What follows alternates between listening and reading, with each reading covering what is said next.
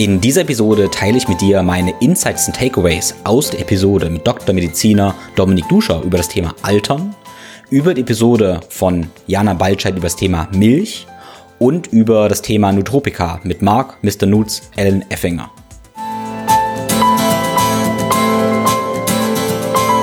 Think, Flow, Growcast. Ich bin Tim Böttner. Begleite mich auf einer Reise zu einem ganzheitlichen Verständnis von Bewegung, Gesundheit, Fitness und einem guten Leben. Werde der Experte für deinen Körper und Geist mit Wissenschaft, Biohacking und Leidenschaft, kombiniert mit der Weisheit unserer Vorfahren und der Natur. Ein Podcast mit Tiefgang.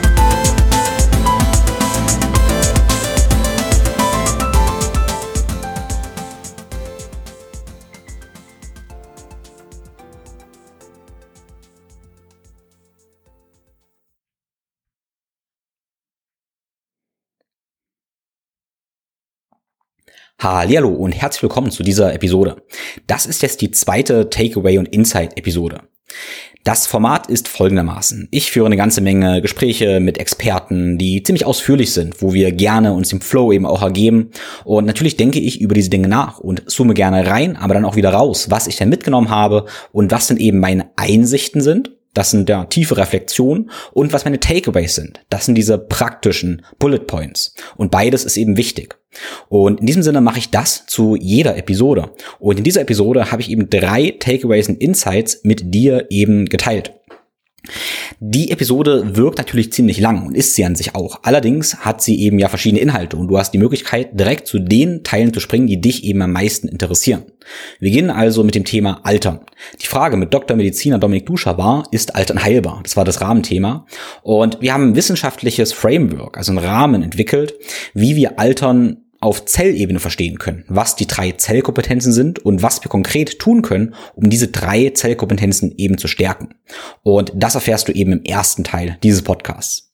Danach mache ich weiter mit dem Thema Milch. Ich habe mit Jana Baltscheid von Lykaya über die Milch gesprochen und die Frage war, ja, macht's Milch wirklich? Und was ist der Unterschied zwischen A1-Milch, A2-Milch, was ist der Unterschied zwischen Casein, verschiedenen Casein, Molkeprotein, Hydrolysaten, Isolaten, zwischen roher Milch, homogenisierter Milch, erhitzter Milch und so weiter und so fort. Und in diesem Sinne ist praktisch der zweite Teil dieses Podcasts für dich der Milchguide. Wie du also im Dschungel der Milch navigierst, aber auch warum du dieses Wissen brauchst und warum leider die Dinge nicht mehr ganz so einfach sind, wie sie mal waren. Im dritten Teil geht es dann um das Thema Nutropika. Nutropika bedeutet Verstand aktivierend. Also es geht um Substanzen, die unser Gehirn letztendlich aktivieren, modellieren. Und zum einen ist das eine moderne Wissenschaft, andererseits ist es auch eine, ja, natürliche Tradition. Zum Beispiel nehmen wir alle wahrscheinlich, also nicht alle, aber die meisten Nutropika, wenn wir eben Kaffee trinken oder Grüntee trinken. Und in den TCM oder so waren Kräuter wie Ginkgo auch schon lange, lange verbreitet. Mit neuen wissenschaftlichen Erkenntnissen können wir da allerdings bestimmte Stapel herstellen oder Stacks, die eben ganz besondere Wirkung haben. Und tatsächlich habe ich in den letzten Jahren da sehr, sehr viel Erfahrung sammeln dürfen und verdammt, ja, das funktioniert. Und ich habe einen echten Experten zu Gast gehabt, den Mark Allen Effinger oder auch Mr. Nutz, der für Nutopia praktisch Supplement Stacks entwirft, die individualisiert werden. Und ja, ich hatte auch die getestet und dachte, holy cow, das war wirklich sehr, sehr interessant. Und der Podcast war auf Englisch, weil Mark eben nur Englisch spricht, kein Deutsch spricht.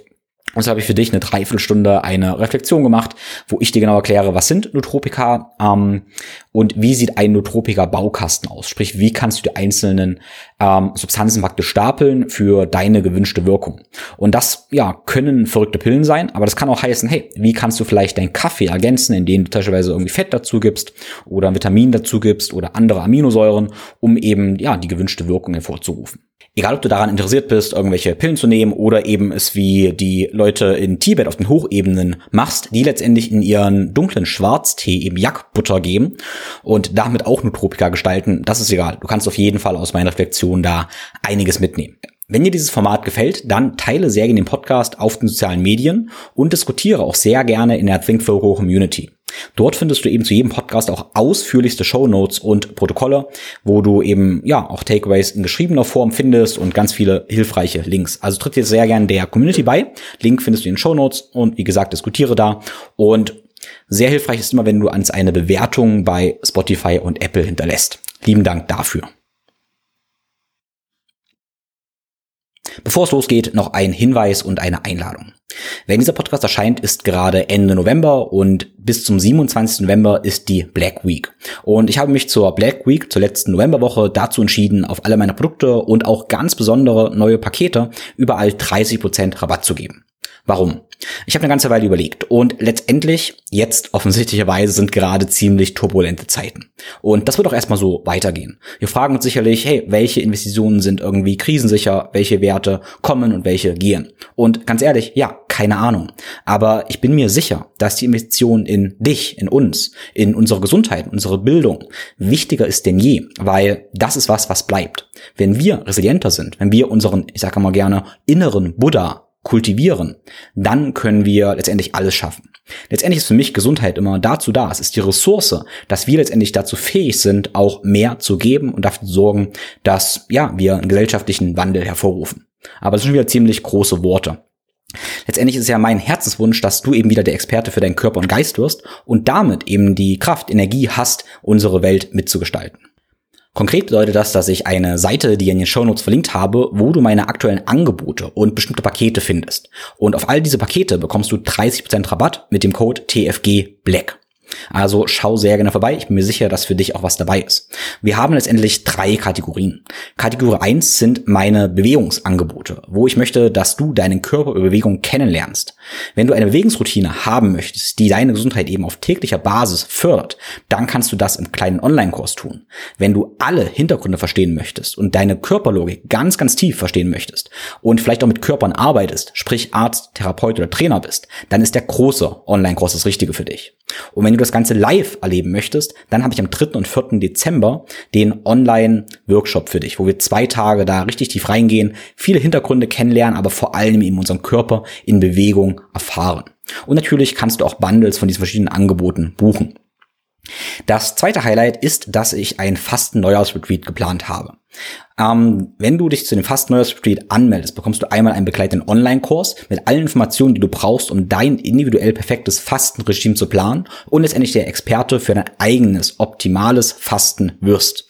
Dazu bekommst du aber einen Zugang zu unserer Community-Gruppe und ich werde wir nennen das mal Body Mind Sessions leiten, wo wir eben eine Kombination aus Mobility Arbeit, Atemarbeit, Meditation haben und damit einen Retreat Rahmen schaffen, der eine ja ganz körperlich, ganz geistige Erfahrung liefert, mit dem Wunsch, dass du auch in der Kombination mit dem Fasten Retreats das Jahr 2022 für dich reflektierst, dir Ziel und Vision für 2023 und noch danach setzt und eben durch diesen Zustand der erhöhten Neuroplastizität, den wir im Online Retreat hervorrufen, dass du da besser in die Umsetzung kommst. Die dritte Säule ist das 1 zu 1 Coaching mit mir, wo wir auf Basis deines aktuellen Status, da wo du herkommst, also deiner Geschichte und dem, wo du hin willst, deine optimale Lebensstrategie planen und eben umsetzen.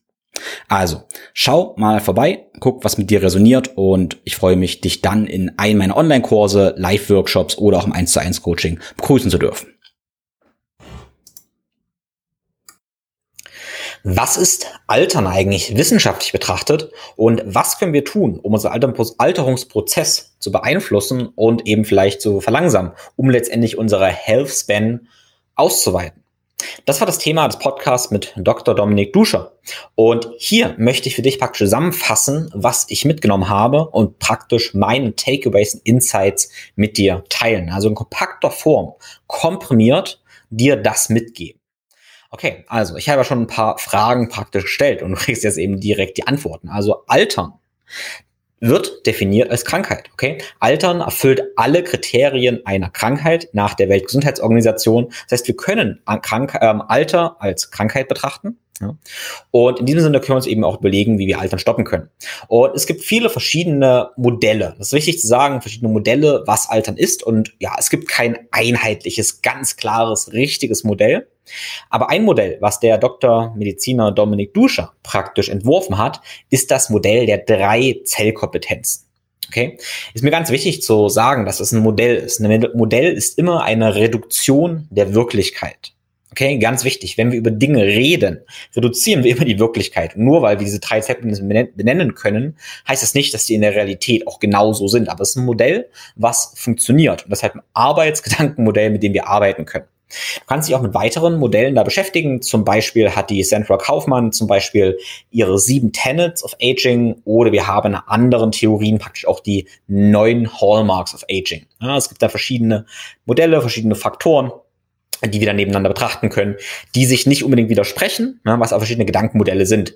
Mir gefällt das Modell der drei Zellkompetenzen von Dr. Dominik Duscher, weil es eben drei sind und das hilft uns, ähm, das relativ einfach letztendlich zu halten. Okay, diese drei Zellkompetenzen ist einmal Erneuerung, Energieproduktion und Entgiftung auf Zellniveau.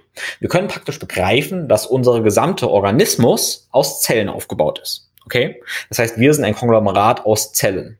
Und in diesem Sinne können wir also praktisch auch zurückgehen und gucken, okay, was passiert denn in den einzelnen Zellen? Das heißt, wir schauen uns Altern praktisch in den einzelnen Zellen an und überlegen uns, okay, dann kann ich praktisch auf unseren Gesamtorganismus schließen. Gut. Jede Zelle, die hat einmal die Kompetenz Erneuerung, Sie hat die Kompetenz Energieproduktion, das heißt, jede Zelle möchte Energie produzieren können. Ob sie das möchte, weiß ich nicht so genau, aber das ist die Aufgabe von der Zelle. Und sie möchte entgiften. Ja, das ist normal, natürlich. Und diese Kompetenzen ist nicht so, dass jetzt das erst das eine stattfindet, dann das andere und dann das dritte, sondern diese Kompetenzen laufen immer irgendwie parallel ab. Also was jetzt endlich passiert, wenn wir altern, ist, dass die Zelle sich nicht mehr so erneuern kann, sie kann weniger Energie produzieren und sie kann nicht mehr entgiften. Was für uns natürlich heißt, okay, ja, ich sollte, vor allem wenn ich älter werde, eben die Fähigkeit meiner Zellen zur Erneuerung, zur Energieproduktion und zur Entgiftung unterstützen. Gut, ähm, was, wann beginnt denn Altern eigentlich? Ja, also wir das gibt's auch, ist auch nicht so ganz klar, ist natürlich sehr individuell, aber wir können vielleicht davon ausgehen, dass wir so ungefähr im Alter von 25 bis 30 unser Peak erreicht haben und dann langsam stagnieren und dann langsam unsere Zellkompetenzen abnehmen. Ja, also ich persönlich bin jetzt 30, das heißt, ich darf mir so langsam Gedanken machen, ähm, ja, wie ich diesen Abbauprozess vielleicht aufhalte, beziehungsweise vielleicht möglichst viele Ressourcen, Kompetenzen aufbaue, dass dann praktisch ich von einem höheren Niveau wieder nach unten klettere. Ich denke, das ist ein ganz, ganz wichtiges Modell. Von je höher, von je besser wir praktisch starten, desto langsamer ist auch der Abbau, der ganz normal ist, der eben Leben ist. Ne? Also jedes Leben ist immer verknüpft mit Abbau. Eine Frage ist natürlich, was können wir beim Altern beeinflussen und was können wir nicht beeinflussen? Sprich, was ist Genetik und was ist Lebensstil Epigenetik. Also Epigenetik heißt die Expression unserer Gene, die eben davon beeinflusst wird, wie wir leben und was wir konsumieren und was unser Umfeld uns macht. Schätzungen gehen davon aus, dass nur etwa 20 Prozent Genetik sind, sprich können wir nicht verändern, und 80 Prozent Epigenetik sind. Was genau die Zahlen sind, ist gar nicht so wichtig, das weiß niemand. Wichtig ist eben einfach zu sagen, ja, okay, den Großteil können wir selber beeinflussen durch Lebensstilmodifikation durch Maßnahmen. Okay? So, schauen wir uns mal an, ähm, wie denn eine Lebens- oder Langlebigkeitspyramide aussehen könnte. Ja, der Dr. Dominik Duscher entwirft eine Langlebigkeitspyramide, weil ich denke, dieses Modell ist einfach sehr, sehr anschaulich.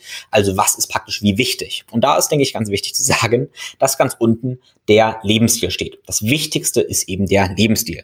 Darauf aufbauend stehen dann Nahrungsergänzungsmittel und da oben drauf haben wir dann Medikamente. Medikamente können die Kirsche auf dem Kuchen sein oder die Spitze des Eisbergs. Letztendlich die Basis dabei im Lebensstil. Okay, was bedeutet das und warum und was kannst du eben direkt umsetzen und hey, was setze ich eben auch um? Da holen wir einmal aus und gehen so ein kleines bisschen die Zellkompetenzen rein. Wir haben Erneuerung der Zellen, wir haben Energieproduktion, okay, und wir haben Entgiftung.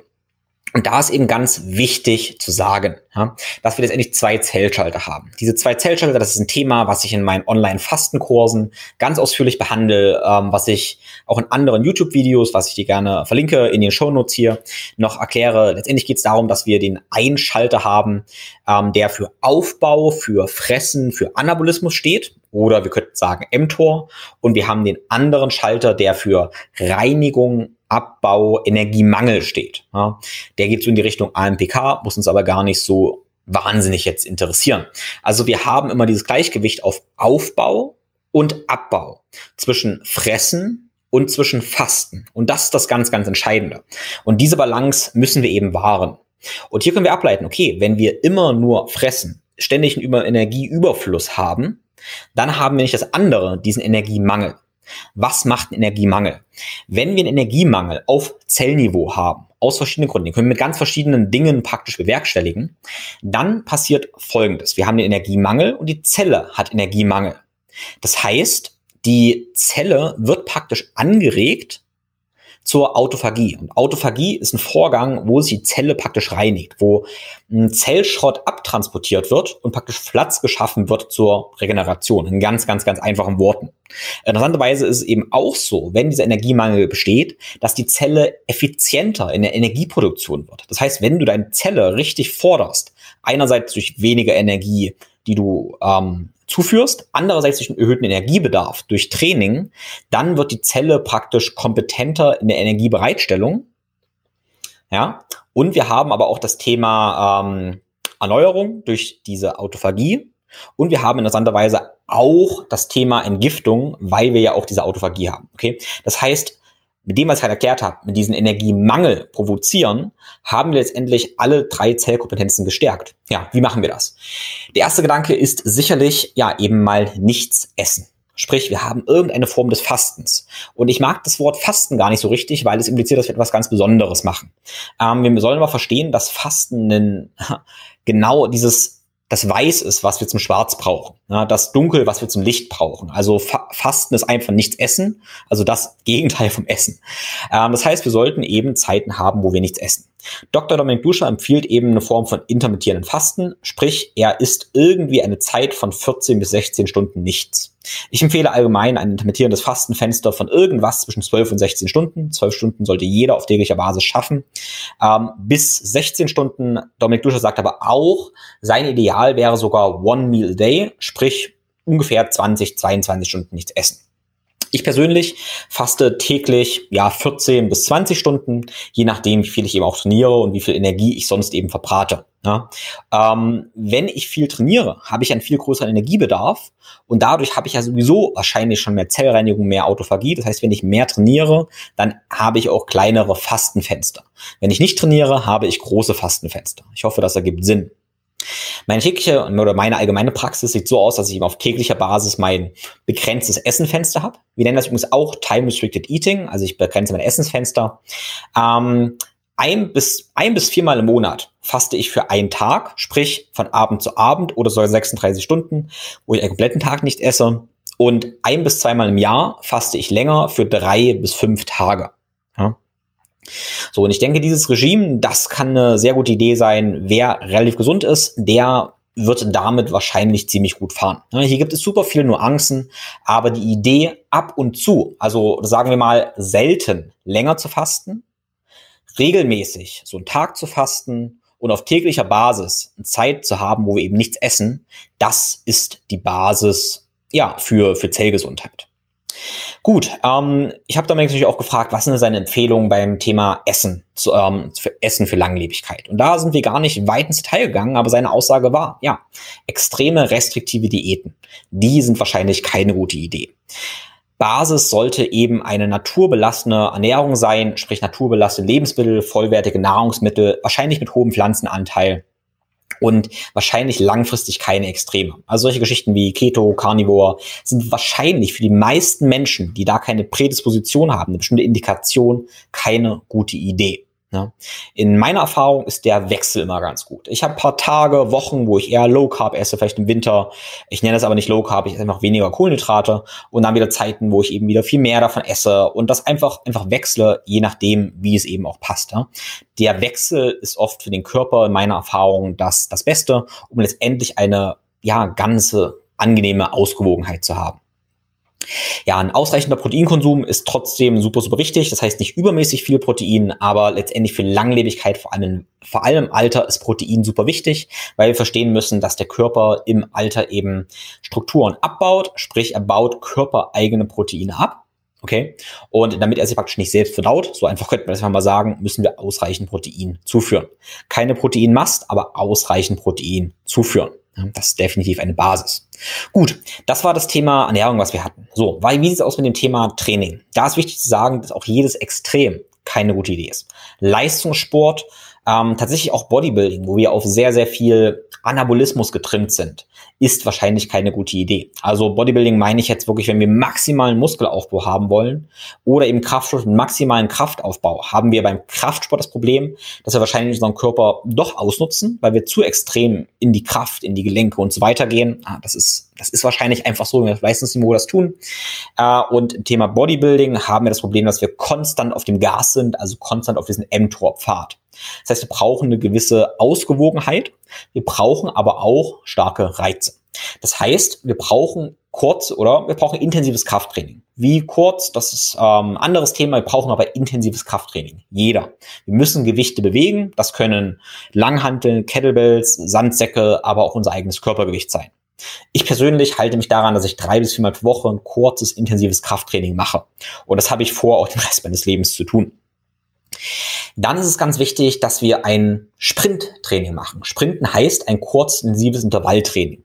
Äh, Sprinten liegt in unserer DNA, ja, ist meiner Meinung nach super wichtig. Sprinten ist ähm, Flüchten, Kämpfen und Jagen und dieses genetische Programm müssen wir abfahren, um gesund zu sein. Außerdem kriegen wir durch ein kurzes Intervalltraining äh, auch eine Muskelqualität, die uns jung hält. Das ist vielleicht noch ganz wichtig, das hat Dominik nicht gesagt, aber in ähm, meinen Recherchen und meinem Wissen brauchen wir für Langlebigkeit eben auch explosive Muskelfasern. Explosive Muskelfasern, die wir eben durch Sprinten, aber zum Beispiel auch durch olympisches Gewichtheben oder Kettlebell-Training kriegen können, sprich Explosivität.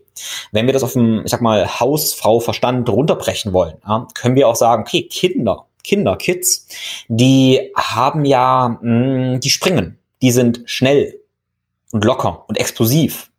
Und wenn wir lang jung bleiben wollen, dann sollten wir uns diese jungen Muskeln praktisch erhalten. Diese Springiness, diese Explosivität. Ja. Und ganz ehrlich, hey, das kann auch heißen, mach eine Zumba-Klasse, mach eine Step-Aerobic-Klasse. Diese Muskelqualität solltest du irgendwie pflegen. Ne? Ich bin dann eher Fan von Gewichtheben, aber ähm, ja, was Spaß macht, das hält wahrscheinlich auch ähm, jung, weil man das eben länger macht. Gut, also wir haben intensives Krafttraining, wir haben Intervalltraining, Intervalltraining, also maximal außer Puste kommen für, sagen wir, ein bis zweimal pro Woche, ist so eine minimal effektive Dosis. Und Ausdauertraining ist auch eine wichtige Komponente. Ausdauertraining kommen wir darauf, dass wir ungefähr zwei Stunden pro Woche haben sollten. 120 Minuten, ich möchte lieber 150 sehen, wo wir eben uns mit erhöhtem Puls bewegen. Ähm, sprich, das kann sein, wir machen eine straffe Bergwanderung, wir fahren straff Fahrrad, ne? aber bitte nicht so sitzend auf dem Ergometer äh, mit einem Puls von, von 60 und Zeitung lesend, sondern eben ja mit erhöhtem Puls. Oder eben Joggen. Meine präferierte Variante ist eben Joggen in der Natur, ähm, da eben ja die Umgebung erkunden. Und da sollten wir so auf zwei, zweieinhalb Stunden pro Woche kommen, was heißen kann mehrmals 30 Minuten oder zwei längere Läufe, egal wie das aufgeteilt ist. Aber das sehen wir in der Evidenz, dass das eine ziemlich gute Idee ist, um Risikofaktoren eben zu minimieren. Ja, dann haben wir die Säule allgemein, Bewegung im Alltag. Ich denke, das ist wichtig, um den ganzen Blutfluss ähm, zu erhalten. Gut, das, was ich jetzt gesagt hatte, diese Trainingsmaßnahmen zielen darauf ab, dass wir praktisch ähm, unsere Zellen auch dazu anregen, mehr Energie produzieren zu müssen. Ja, wir erhöhen unseren metabolischen Bedarf. Dadurch steigt die Energiegewinnung auf Zellniveau natürlich an. Ja, und das dürfen wir uns praktisch erhalten. Ja, was haben wir dann noch für Lebensstilfaktoren, die wir im Podcast besprochen haben? Das ist ähm, ja, das Thema Schlaf. Schlaf ist das Verjüngungselixier schlechthin. Wir sollten eigentlich mindestens acht Stunden schlafen. Nicht nur eigentlich, äh, wir sollten acht Stunden schlafen oder vielleicht auch einen kleinen Mittagsschlaf oder einen kleinen Nap machen, wer das kann. Ähm, ich empfehle immer, das auch zu üben. Ähm, fällt mir tatsächlich auch schwer, aber wir können zum Beispiel mit Non-Sleep Deep Rest Protokollen in 20 Minuten einen ganzen 90 Minuten Schlafzyklus simulieren. Und wenn wir zum Beispiel nachts nur sieben Stunden zu schlafen schaffen, können wir durch ein Non-Sleep Deep Rest am Mittag oder hey, durch ein Power Nap oder dich einfach kurz hinlegen, egal wie du es nennst, ebenso einen vollen Schlafzyklus simulieren. Wenn du Lust auf diese Non-Sleep Deep Rest Experimente hast oder hey, Yoga Nitra, Yoga Nitra ist genau dieselbe Idee, ähm, Jahrtausend alte ähm, Tradition, schau dir das Ganze einfach mal auf YouTube an, gibt super viele Anleitungen und verlinke ich dir auch sehr, sehr gerne.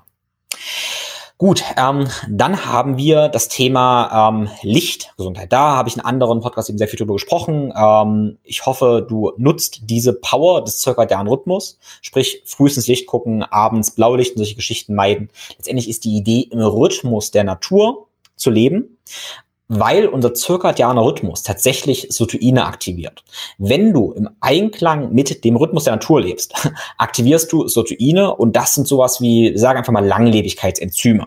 Das heißt, wir haben direkt einen Einfluss von deinem zirkadianen Rhythmus auf Langlebigkeit. Also super wichtig. Und das machst du zum Beispiel auch mit Erdkontakt. Auch Erdkontakt ist ein Zeitgeber. Ja. Also die Idee, die ich immer wieder erzähle, hey, geh früh halt raus mit nackigen Füßen und schau früh in die Sonne und da kommen wir auch zum Thema, ja, wenn du das früh machst, dann mach vielleicht eine Atemübung oder meditiere. Dominik hat so schön gesagt, hey, er hat nicht viel, ja, Ahnung, Hingabe zu Meditation, Atemübung, weil sein Fokus, seine Arbeit einfach woanders liegt. Das ist völlig okay. Aber ganz wichtig, es gibt ähm, ganz viel Langlebigkeitsforschung zum Thema Achtsamkeit, Meditation, Atmung. Und in äh, meiner Erfahrung, mit allem, was ich auch über andere Kulturen weiß, ist das Thema ähm, Meditation aber eben auch Breathwork, was, was ganz anderes ist. Ne? Aber das sind super wichtige Säulen für das Thema Gesundheit und Langlebigkeit. Also beschäftige dich damit.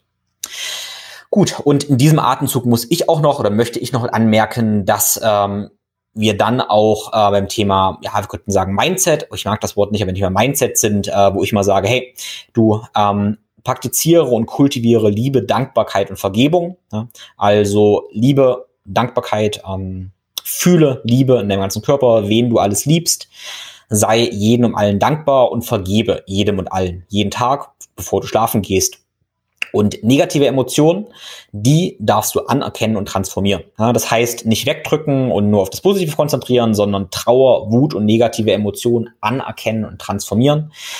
Wenn du das nicht tust, dann werden sich Trauer, Wut und eben diese negativen Emotionen in deinem Körper speichern. Was machen die da? Die speichern sich als Spannungen. Was machen Spannungen? Spannungen machen dich rigide und Rigidität ist das Gegenteil von einem jungen, vitalen Körper und letztendlich macht dich das tot.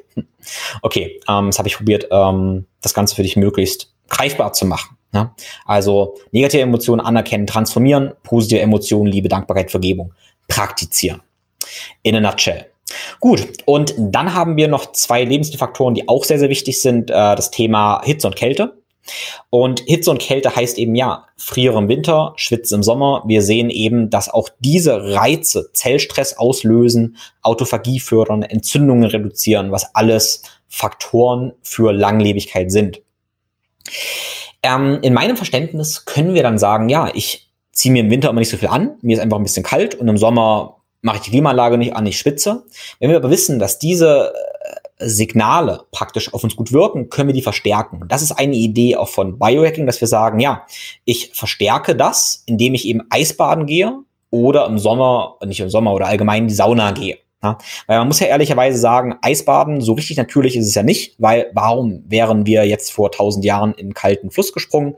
Äh, hätten wir wahrscheinlich nicht gemacht, ist ja gefährlich. Das machen wir aber, um ja die Stoffwechselpfade praktisch zu verstärken. Also Kaltbaden, Sauna, super gute Idee. Ähm, das hängt natürlich sehr von deinen Faktoren eben ab, was du eben umsetzen kannst. Also es scheint eine gute Idee zu sein, so ungefähr zwei, dreimal die Woche Eisbaden zu gehen und Sauna im Idealfall vielleicht fünf, sechs Mal die Woche zu machen. Ich persönlich gehe seltener in die Sauna, eher so ein, zweimal die Woche, gehe dafür jeden Tag kalt baden. Warum? Ich liebe die Kälte und ich habe eine Eistonne zu Hause und ich habe im Moment keine Sauna zu Hause. Also ganz wichtige Aussage auch von Dominik Duscher. Das Ganze muss immer natürlich in deinen Lebensstil passen.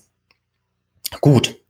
Okay, jetzt habe ich eine ganze Menge über diese Säule des Lebensstils gesagt und jetzt kommt natürlich, was heißt natürlich, aber für mich auch zum spannenden Thema der Nahrungs- und Nahrungsergänzungsmittel. Okay, was können wir praktisch da machen und wir können da viel machen.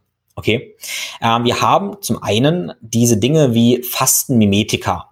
Das ist super spannend, weil Fastenmimetika oder Kalorienrestriktionsmimetika gaukeln unseren Körper vor, dass wir nicht genug Energie haben. Hm. Das heißt, wir mimen Fasten, ohne zu fasten. Meine Empfehlung ist allerdings, das Ganze mit Fasten sogar zu äh, kombinieren. Also wenn ich ein paar Mal die Woche praktisch intermittierend faste, also nichts esse, und du weißt mittlerweile, dass ich es immer tue, dann nehme ich in mein intermittierenden Fastenfenster eben diese Kalorienrestriktionsmimetika. Wichtig, aber nicht jeden Tag. Was sind das? Zum Beispiel Spermidin. Spermidin ist ein Extrakt aus Weizenkeim. Ähm, das wäre zum Beispiel aber auch Glucosamin. Ähm, Glucosamin ist tatsächlich ein super preiswertes Nahrungsergänzungsmittel und sowas wie ein ähm, Zucker, ein Gluco, ja, ähm, deshalb so wie ein Zucker, aber der nicht von einer Zelle verstoffwechselt werden kann. Ich habe gelernt, dass Glucosamin praktisch auf Zellniveau verstoffwechselt werden möchte, nicht verstoffwechselt werden kann und eine Zelle trainiert praktisch damit. Das heißt, du trainierst eine Zelle, aber kriegst damit keine Energie. Versucht den verstoffwechseln, kann es aber nicht. Ja, und damit ähm, gibt sie praktisch mehr Energie aus, als sie irgendwie gewinnt und verbessert ihre Energieerzeugung. Also das auch umfasst Mimetika. Glucosamin, ähm, Dosis 1 Gramm, wie gesagt, ganz preiswertes Pulver, gibt's aber auch in Kapselform. Andere Idee ist Berberin, äh, Berberin-Hydrochlorid oder Dehydroberberin. Äh, Berberin ist ein äh, der Wirkstoff aus der Berberitze, also natürliches äh, Mittelchen, äh, natürliches Extrakt, was so wirkt, dass es praktisch den Fastenpfad, den AMPK-Pfad fördert und aktiviert. Da ist wichtig zu sagen, wenn du jetzt Krafttraining machst oder so und du durchaus dann diesen mTOR-Pfad, das Gegenteil, triggern möchtest, ist wahrscheinlich keine gute Idee, Berberin zu nehmen. Deshalb empfehle ich dir an trainingsfreien Tagen während des Fastens eben Berberin zu nehmen und Berberin als Ersatz für Metformin zu nehmen. Ja, also Metformin, falls du damit beschäftigt hast, ähm, empfehle ich und andere eigentlich nicht für gesunde Menschen. Es gibt Indikationen, wo das ja sinnvoll sein kann, aber wenn du ja, ein Lifestyle-Optimierer bist, wahrscheinlich keine gute Idee, probierst du lieber mit Berberin. Anderes Fastenmedika, was Dominik empfiehlt, ist Calcium-Alpha-Ketogluterat oder auch, ja, du siehst es oft als CA-AKG. Ja. Gut, das waren die Fastenmedika. Gibt noch viel mehr, aber wir gehen mal weiter zum Thema seneszente Zellen oder auch den Zombiezellen. Ja, Zombiezellen sind Zellen, die ja, entarten, möchte ich vielleicht nicht so richtig sagen, aber es sind ähm, Zellen, die kaputt gegangen sind und wo viel Schrott drin ist und die müssen abtransportiert werden. Wenn du immer Zeug reinschüttest, dann werden die nicht abtransportiert. Die Zombie-Zellen transportierst du ab durch Fasten und Autophagie oder eben auch durch Senolytika. Und Senolytika sind eben Stoffe, die diese Zellen abtransportieren. Äh, und wir haben die Zombiejäger genannt. Also die Zombiejäger ähm, die können eine gute Idee sein, das auf regelmäßiger Basis zu machen, intermittieren. Das heißt, ein oder einmal im Monat oder alle zwei Monate oder jedes halbe Jahr hochdosiert Senolytika zu nehmen. Ich persönlich würde das dann kombinieren mit dem Fasten. Ja, für, vielleicht für ein bis drei Tage ähm, dann die Senolytika nehmen. Ja, da gibt's mittlerweile immer mehr Protokolle. Okay, was sind Senolytika? Ja, zum einen eben Fasten, Training. Wenn du das machst, ähm, ja, Training und Fasten, dann machst du schon eine ganze Menge. Aber wir haben eben auch das Kerzetin. Ja, Kerzetin, ähm, ja, ist wahrscheinlich vielen irgendwie auch schon, schon bekannt mittlerweile. Äh, wir haben das Fisetin. Ähm, Kerzetin und Fisetin finden wir übrigens beides zum Beispiel in Erdbeeren oder Erdbeerpulver. Deshalb äh, gibt es auch ein paar Protokolle, wo man Erdbeerpulver nehmen könnte. Ähm, müsste wahrscheinlich aber ziemlich viel davon nehmen. Deshalb gibt es wahrscheinlich Sinn, das als Kur, als hochdosiertes Nahrungsergänzungsmittel zu sich zu nehmen. Also Kerzetin, Fisetin oder auch Kurkumin. Kurkumin ist ein Wirkstoff im Kurkuma. Oder und auch Grüntee. Grüntee enthält EGCG oder Epigallocatechingalat. Boah, Wahnsinn, ohne abzulesen. Epigallocatechingalat. Ähm, und das ist was, was ich eben sowieso immer mache und empfehle, ist Grüntee zu trinken. Ne, ich persönlich trinke täglich ein bis zwei Liter Grüntee, allerdings nicht jeden Tag, denn du weißt vielleicht mittlerweile, ich variiere, mache nie jeden Tag das Gleiche.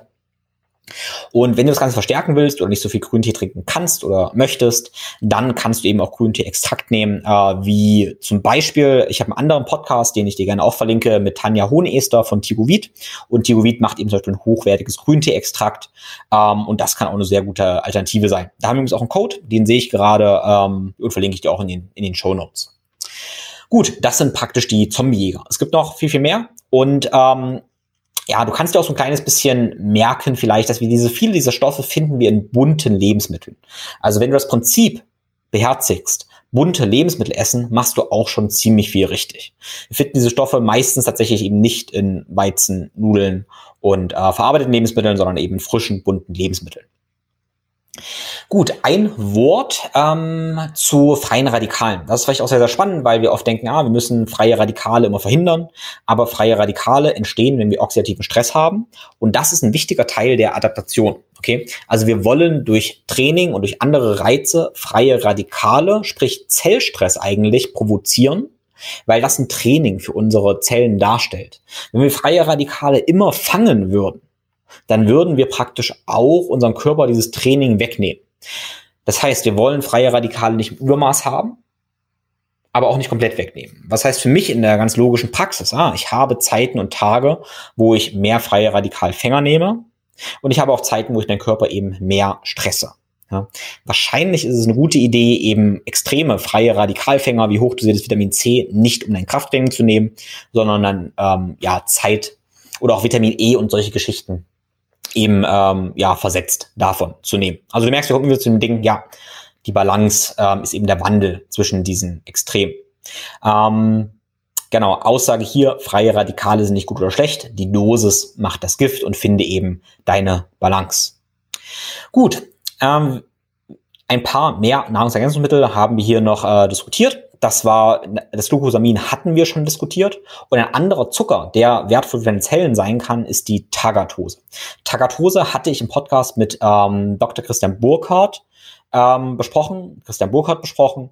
Und ähm, Tagatose ist ein ähnlicher Übungszucker für die Zellen und kann eben ähnlich letztendlich wirken wie Glucosamin. So mein Verständnis, auch das Verständnis von Dominik Duscher. Ein was, was ich gerne empfehle, gerne nutze, ist Glycin. Glycin ist eine Aminosäure, die leicht süß schmeckt, da deshalb sehr, sehr ja, einfach und gut einsetzbar ist. Und ähm, ja, äh, Glycin hat super viele verschiedene Wirkungen. Ganz wichtig ist, dass Glycin eben der Bestandteil von Glutathion ist. Und Glutathion ist sowas wie dein Master-Antioxidant. Also Glutathion ist super wichtig, wenn du nicht oxidieren möchtest. Und Glutathion besteht aus Cystein, Glutamin und eben Glycin. Nun ist es so, dass wir, wenn wir ausreichend Protein essen, wahrscheinlich genug Glutamin zu uns führen, eventuell auch genug Cystein. Und Glycin ist manchmal so das, äh, der Flaschenhals. Das ist ein Grund, warum Glycin eben eine gute, gute Idee sein kann. Ja. Ich nehme zum Beispiel deshalb ein bis dreimal am Tag zwei Gramm Glycin, zum Beispiel eben früh im Kaffee oder vor dem Schlafen um jetzt mal so richtig Glutathion zu boosten, sage ich mal, kann es eine sinnvolle Idee sein, eben Cystein zuzuführen und das kannst du in der Form von N-Acetylcystein machen oder NAC. NAC ist auch super preiswert und ähm, gibt eben mit Glycin und Glutamin das Glutathion. Und NAC ist auch ein bisschen bekannt geworden dann in der ganzen Corona-Geschichte, weil es eben so super wertvoll fürs Immunsystem durch die ähm, Entzündungsreduktion ist. Ich würde dir empfehlen, das Ganze nicht täglich zu machen, sondern vielleicht dreimal die Woche NAC zu nehmen, lieber gerne unabhängig vom, vom Krafttraining. Aber das sind vielleicht eher Details, aber nicht jeden Tag auf diese Schalter drücken ähm, und vielleicht eher auf diese Schalter drücken, wenn du allgemein eben mehr Stress hast und das Gefühl hast, ja, du bist entzündet, fühlst dich nicht so gut, dann eben mehr. Äh, wenn du dich sehr gut fühlst und sehr entspannt bist, dann weniger davon nehmen. Gut, dann kommen wir zum Thema NAD und NAD Plus was ist ähm, NAD? Wenn wir das ganz, ganz einfach machen wollen, ist NAD sowas wie ähm, ja, Energie auf Zellniveau. Ne? Äh, NAD können wir beschreiben als, auf Energie, als Energie auf Zellniveau.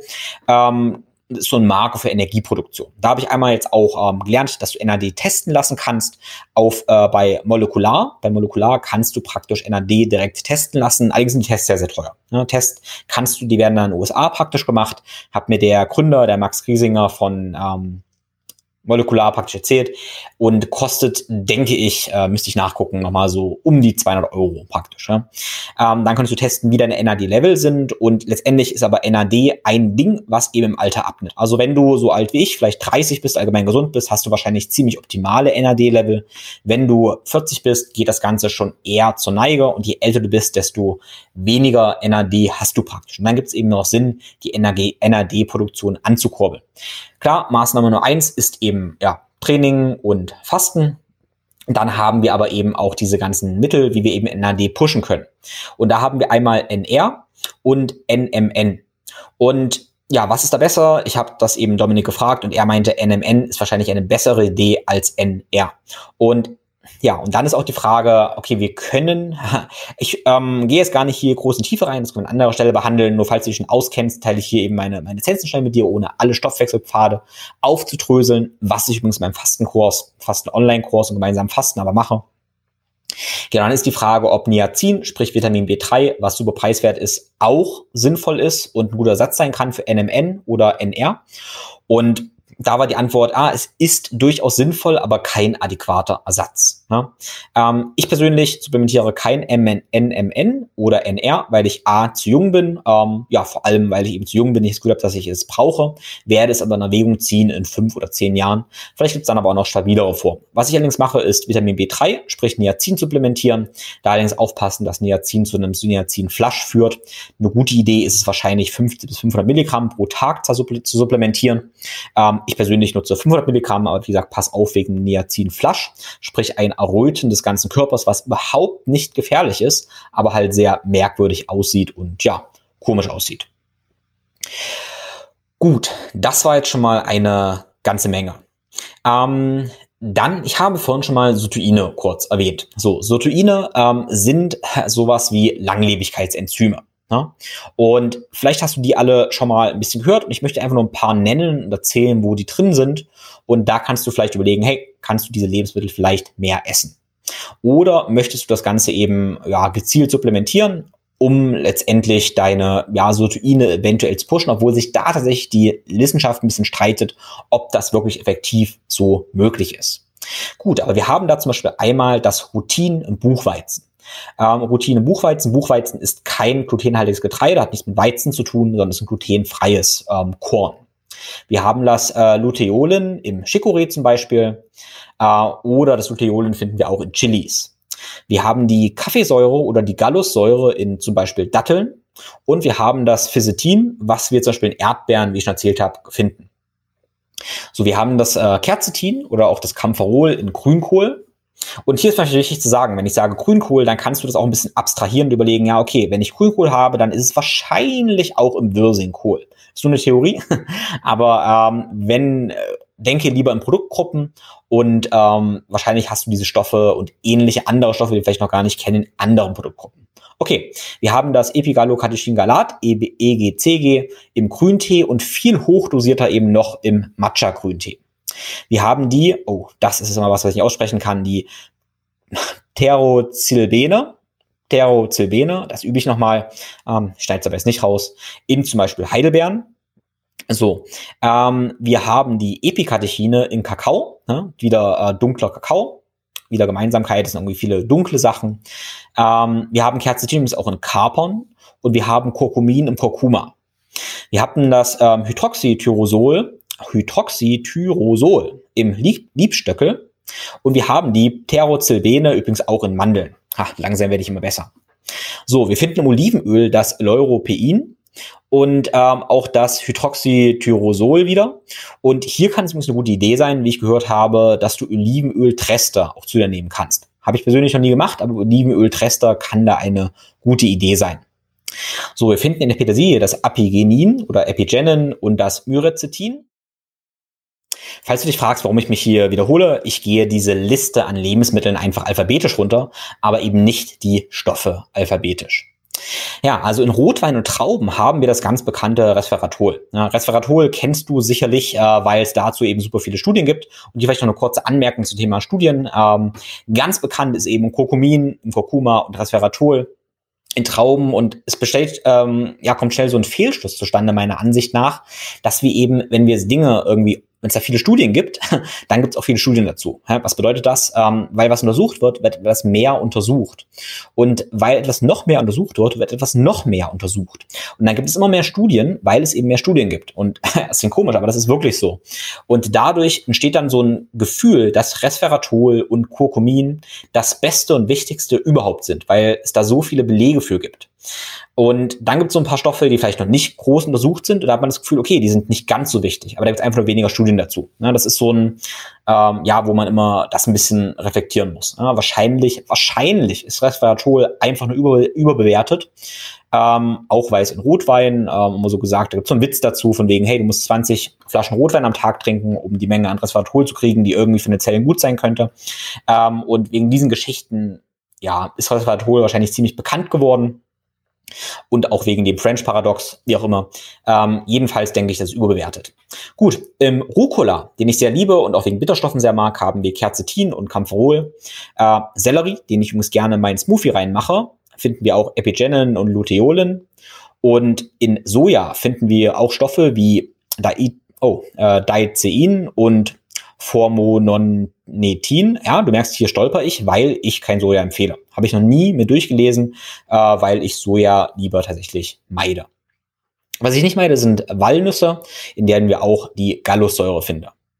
Okay, die Liste habe ich dir jetzt vorgelesen, um dich ein bisschen inspirieren, was du vielleicht immer wieder essen kannst, um ja vielleicht deine Sirtuinen zu aktivieren und ähm, ja letztendlich auch was für deine Gesundheit allgemein zu tun. Ich denke, gemeinsam miteinander ist, dass es eben alles naturbelassene Lebensmittel sind, der ganze Regenbogen und eben auch ähm, Pflanzen sind.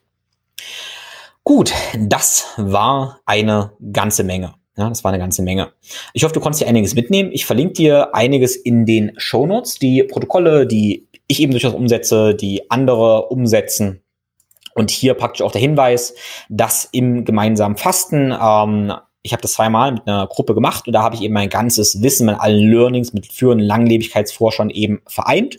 Dazu gibt es auch einen Online-Kurs und du hast immer die Möglichkeit, mit mir gemeinsam zu fasten und meiner ThinkFlow Community dabei den begleitenden Online-Kurs zu bekommen oder du kannst auch nur den Online-Kurs buchen und eben für dich dann alleine fasten. Wie immer zwischen Wissenschaft und alternativen Traditionen und Erfahrungen. Gut, also wenn du Fragen an Dr. Dominik Dusche hast oder an mich hast, dann kommentiere sehr, sehr gerne und schreib uns eine Nachricht, teile sehr, sehr gerne ähm, das Gelernte und lass uns eine Bewertung bei Apple und Spotify und abonniere meinen Kanal auf YouTube. Alles Liebe.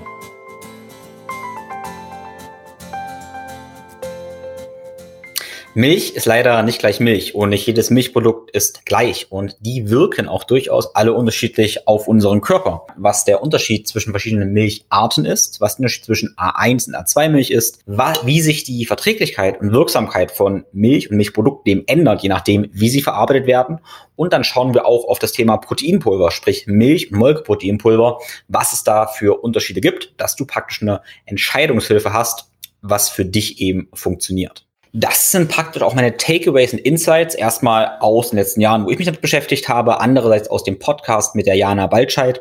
Das ist die Gründerin von Lykaya. Hör dir sehr gerne den ganzen Podcast mit Jana an. Aber wie zu jedem Podcast, den ich mache, mache ich praktisch auch meine Takeaways und Insights in relativ kompakter Form für dich. Und in diesem Sinne sind das meine Insights und Takeaways zum Thema Milch. Die Frage ist vielleicht erstmal, warum müssen wir uns mit dem Thema Milch denn beschäftigen? Können wir nicht einfach nur Milch trinken? Und könnten sagen, hey, das war vielleicht irgendwann mal so. Es gab Urrassen von Kühen, Schafe und Ziegen und die haben Milch gegeben, die wir wahrscheinlich als Rohmilch getrunken haben oder eben dann vielleicht auch als Rohmilchkäse oder Rohmilchjoghurt. Okay.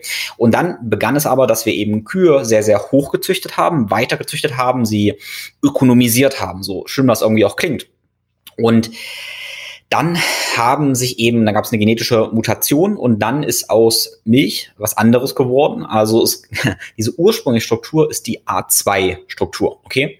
Und diese A2-Milch, die finden wir bei Schafe, bei Ziegen und zum Beispiel auch bei Jersey-Kühen. Ja, was sind so eher braune Kühe praktisch. Ja, und dann haben wir die aber höher gezüchtet und dann ist praktisch A1-Milch entstanden. Die meiste Milch, die wir im Supermarkt finden, das ist eben A1-Milch, wenn die von konventionellen Kühen stammt. Ähm, nun ist es so, dass der Unterschied zwischen A1 und A2-Milch eben ein Unterschied in der Proteinstruktur ist. Und es kann eben passieren, dass diese ähm, Proteinstruktur anders wirkt.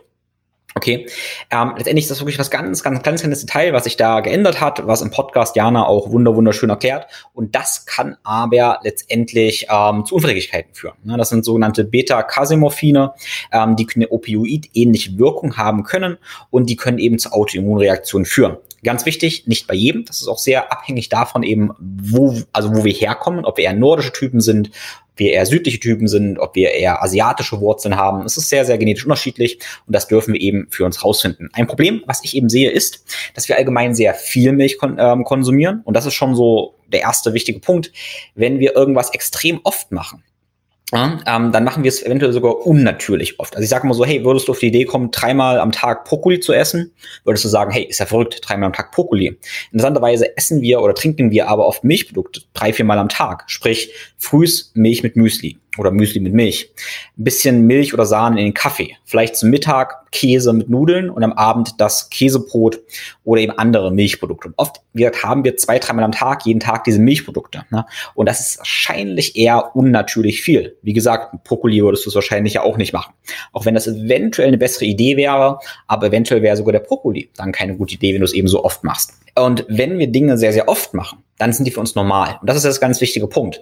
Wenn du über 30, 40 Jahre lang jeden Tag Milchprodukte konsumierst und du hast eine Reaktion darauf, dann hast du die ganze Zeit so einen Schwelbrand, den du gar nicht mehr merkst. Und du erklärst vielleicht, ja, ich habe keine Probleme, aber nur, weil das für dich normal ist. Ja, deshalb kann es eine gute Idee sein, du machst mal für 30 Tage, zwei Wochen oder 30 Tage eben komplett Verzicht auf Milchprodukte und führst dann langsam einzelne, die ich dir gleich erklären werde, wieder ein und schaust auf deine Reaktion.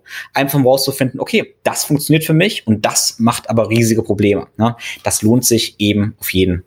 Also, erster wichtiger Punkt, den wir gesagt hat, na, wir haben einen großen Unterschied zwischen A1 und A2-Milch und prinzipiell können wir uns ähm, so als Daumenregel merken, die A2-Milch ist von den meisten Menschen besser verträglich als die A1-Milch. Sprich, von alten Rassen von Jersey-Kühen, aber eben auch von Schaf und Ziege. Das heißt, Schaf und Ziege ist oft eine, eine bessere Idee.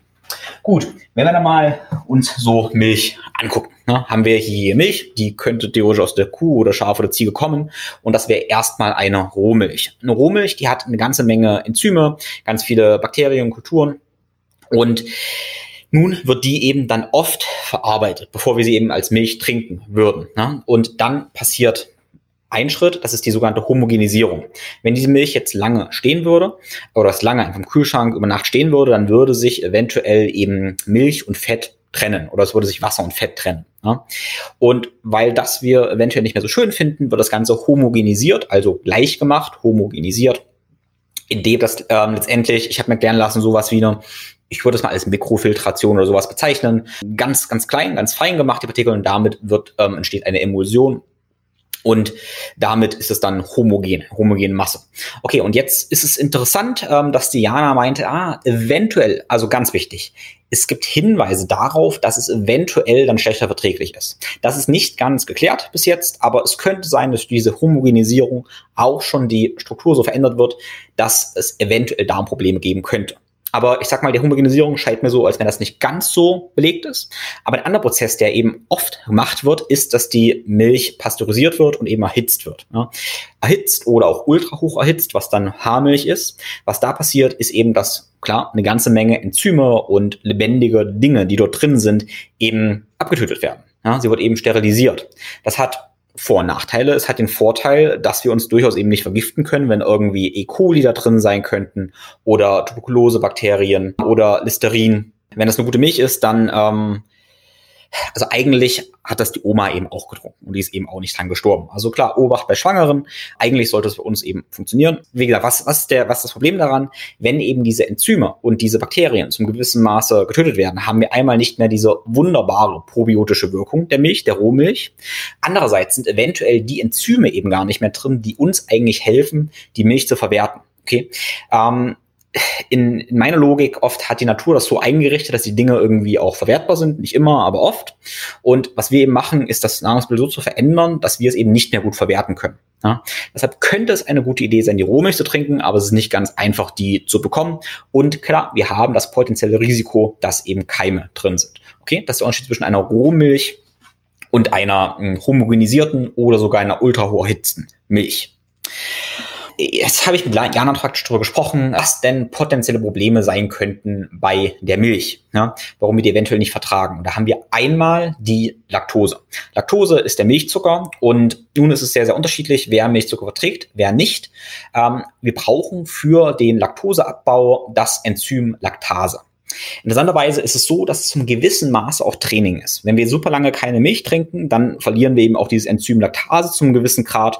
Wenn wir uns wieder dran gewöhnen, dann vertragen wir es eventuell auch wieder besser. Das ist mit ganz vielen Dingen eben so, weil unser Mikrobiom eben sehr, sehr dynamisch ist. Okay, ähm, Mikrobiom, Enzyme, das habe ich ein paar Sachen vermischt. Aber ähm, ich denke, du verspähst den Gedanken. Also wir haben einmal die Idee, okay, ist Laktose vielleicht ein Problem? Das kann sich äußern als Blähungen zum Beispiel. Blähungen, Verdauungsbeschwerden, so ungefähr, aber schon so 30 Minuten nach dem Milchkonsum äußern sich schon diese Blähungen, diese Verdauungsbeschwerden. Ja, vor allem Blähung. Und das wäre so ein Indikator, dass du eben die Laktose nicht, äh, nicht verstoffwechseln kannst. Und Laktose haben natürlich eine ganze Menge in äh, Milch direkt. Wenn wir nun das Ganze verarbeiten, ja, dann ähm, haben wir verschiedene äh, Wahlen. Was ich jetzt gerade nicht gesagt habe oder nicht gezeigt habe, ist, dass das gar keine Milch ist, sondern es ist Joghurt. Ich habe das nur genommen, um dir glauben zu lassen, dass es eben Milch ist. Ähm, das ist praktisch Joghurt. Und dieser Joghurt, ähm, ja, der ist fermentiert. Ja? Und was bei dieser Fermentation letztendlich ja passiert, dass diese Milchsäurebakterien, die sind praktisch sauer machen, ist, dass sie auch Laktose abbauen und damit den Kohlenhydratgehalt zu einem gewissen Maße senken. Ja? Und das ist ein Grund, warum eventuell Joghurt eben besser verträglich ist okay, als letztendlich Milch. Äh, sowieso halte ich allgemein Joghurt und ähm, vielleicht auch Käse für ein bisschen eine bessere Wahl, weil eben durch die Fermentation dann noch mehr Bakterien enthalten sind. Okay, ähm, also erster Schritt wäre eben Joghurt draus zu machen. Ähm, dann kann der eben weiter oder anders verarbeitet werden. Ich habe hier so ein paar Beispiele praktisch da.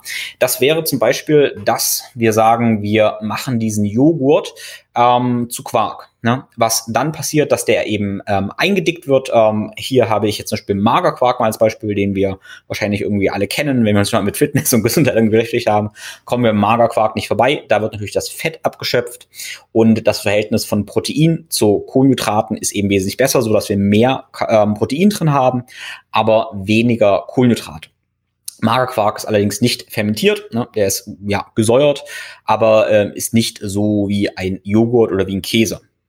Ähm, andere ähm, Verarbeitung wäre zum Beispiel ein Kefir. Ich habe hier ein Kefir, der ähm, auch, wo auch Fett letztendlich abgeschöpft wird ähm, und der eben mit Kefirbakterien oder mit Kefirknollen letztendlich fermentiert wird. Also wahrscheinlich eine gute Idee für den Darm, solange wir natürlich Milch und Milchprodukte vertragen.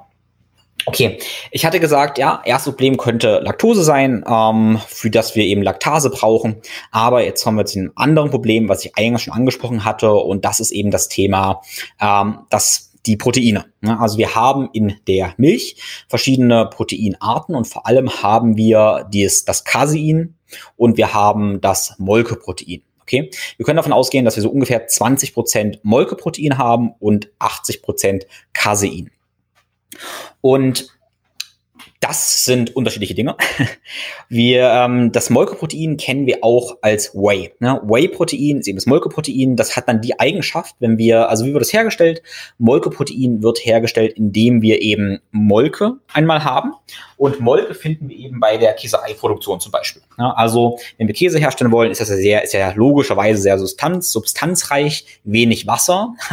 Und das, was sich bei der, bei der Käseproduktion, was da praktisch anfällt, das ist letztendlich Molke. Ne? Hier habe ich eine Molke, eine Trink-Sauermolke, also eine gesäuerte Molke.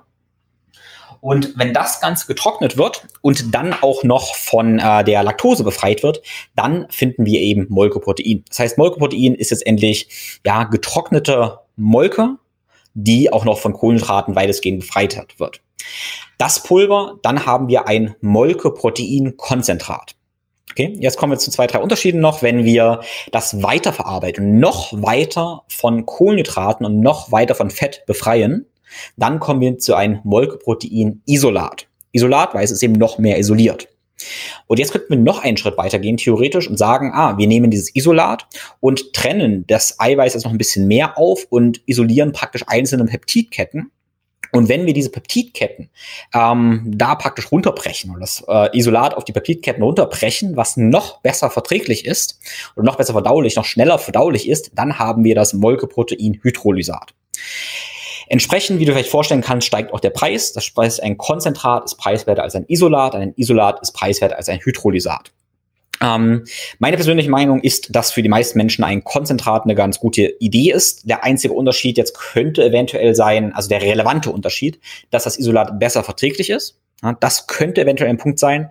Ähm, es wird oft damit beworben, dass die Aufnahme besser ist von einem Isolat und von einem Hydrosalat noch besser ist. Das kann einen absoluten Leistungssport, wo auch immer, irgendwie sinnvoll sein.